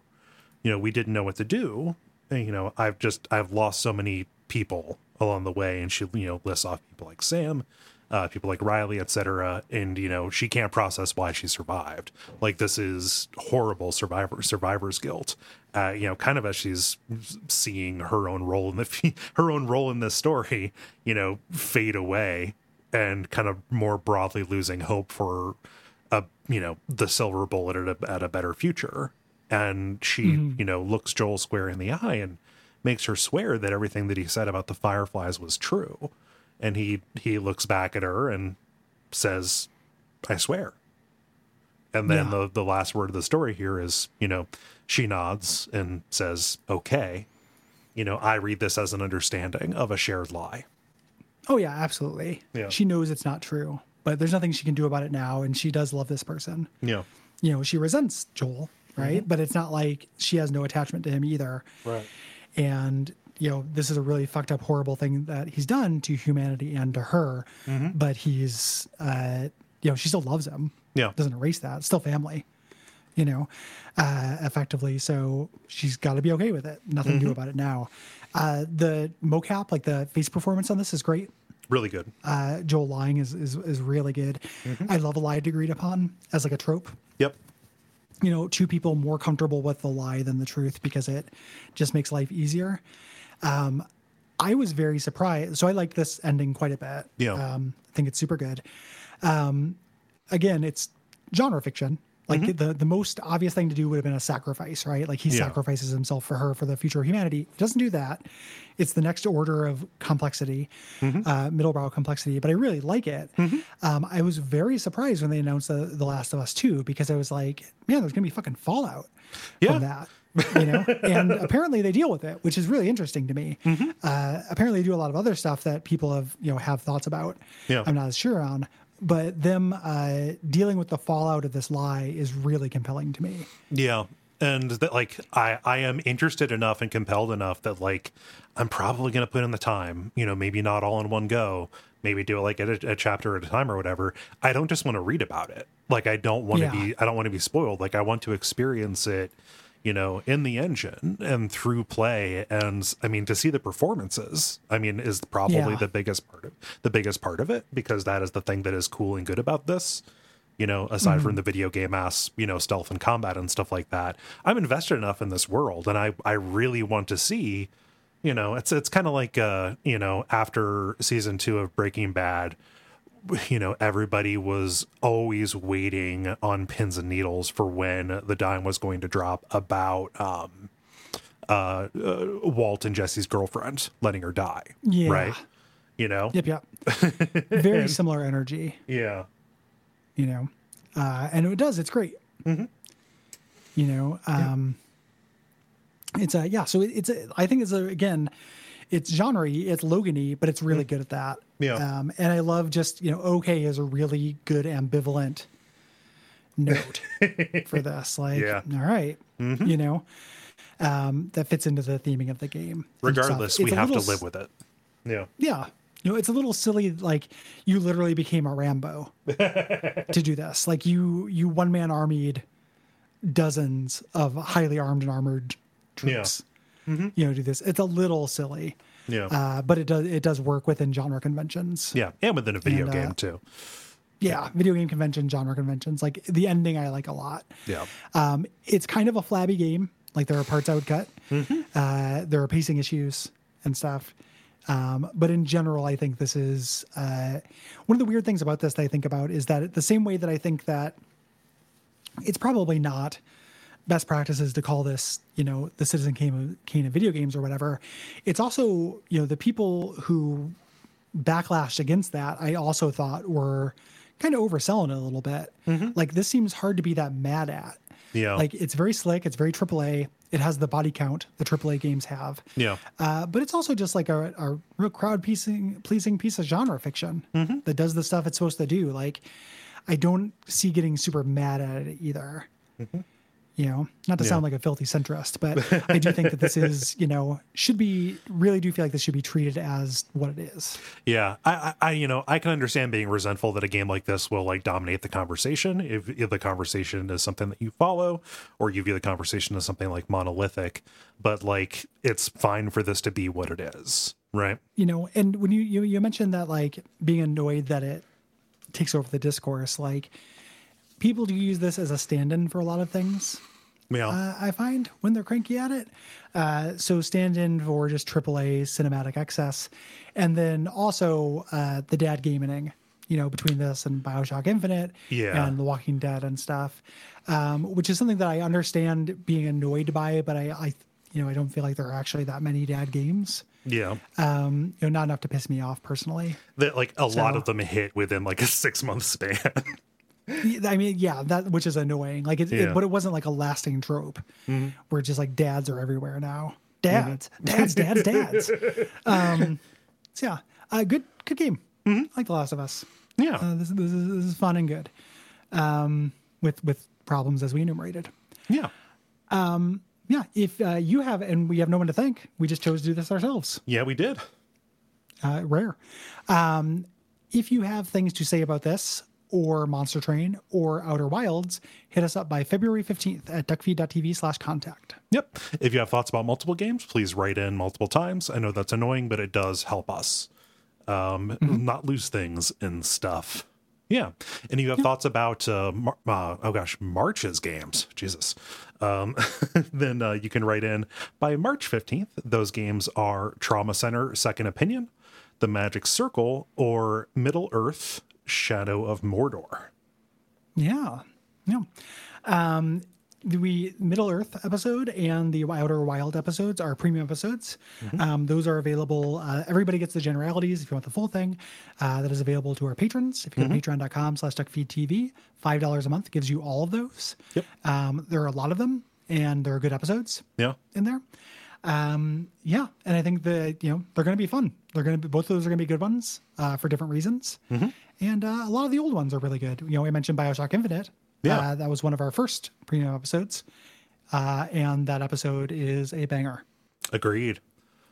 Yeah. Trying to think of other stuff. There's the Patreon. Um, there is ratings and reviews on Apple Podcasts. If you if you have uh, uh, if you have an inclination to do that, um, and uh, just spreading the word, Yeah, and take care of yourself. please do. We're still in a still in a pandemic, so don't let it get this bad. Please don't. yeah, just see The Last of Us as a uh, as both a cautionary tale. A cautionary tale. Yeah, don't let the giraffes take over. But I should have saved that for the watch out. Yeah, It's well, Well, you oh, cool. What should they watch out for? goddamn giraffes, man. Second draft lines.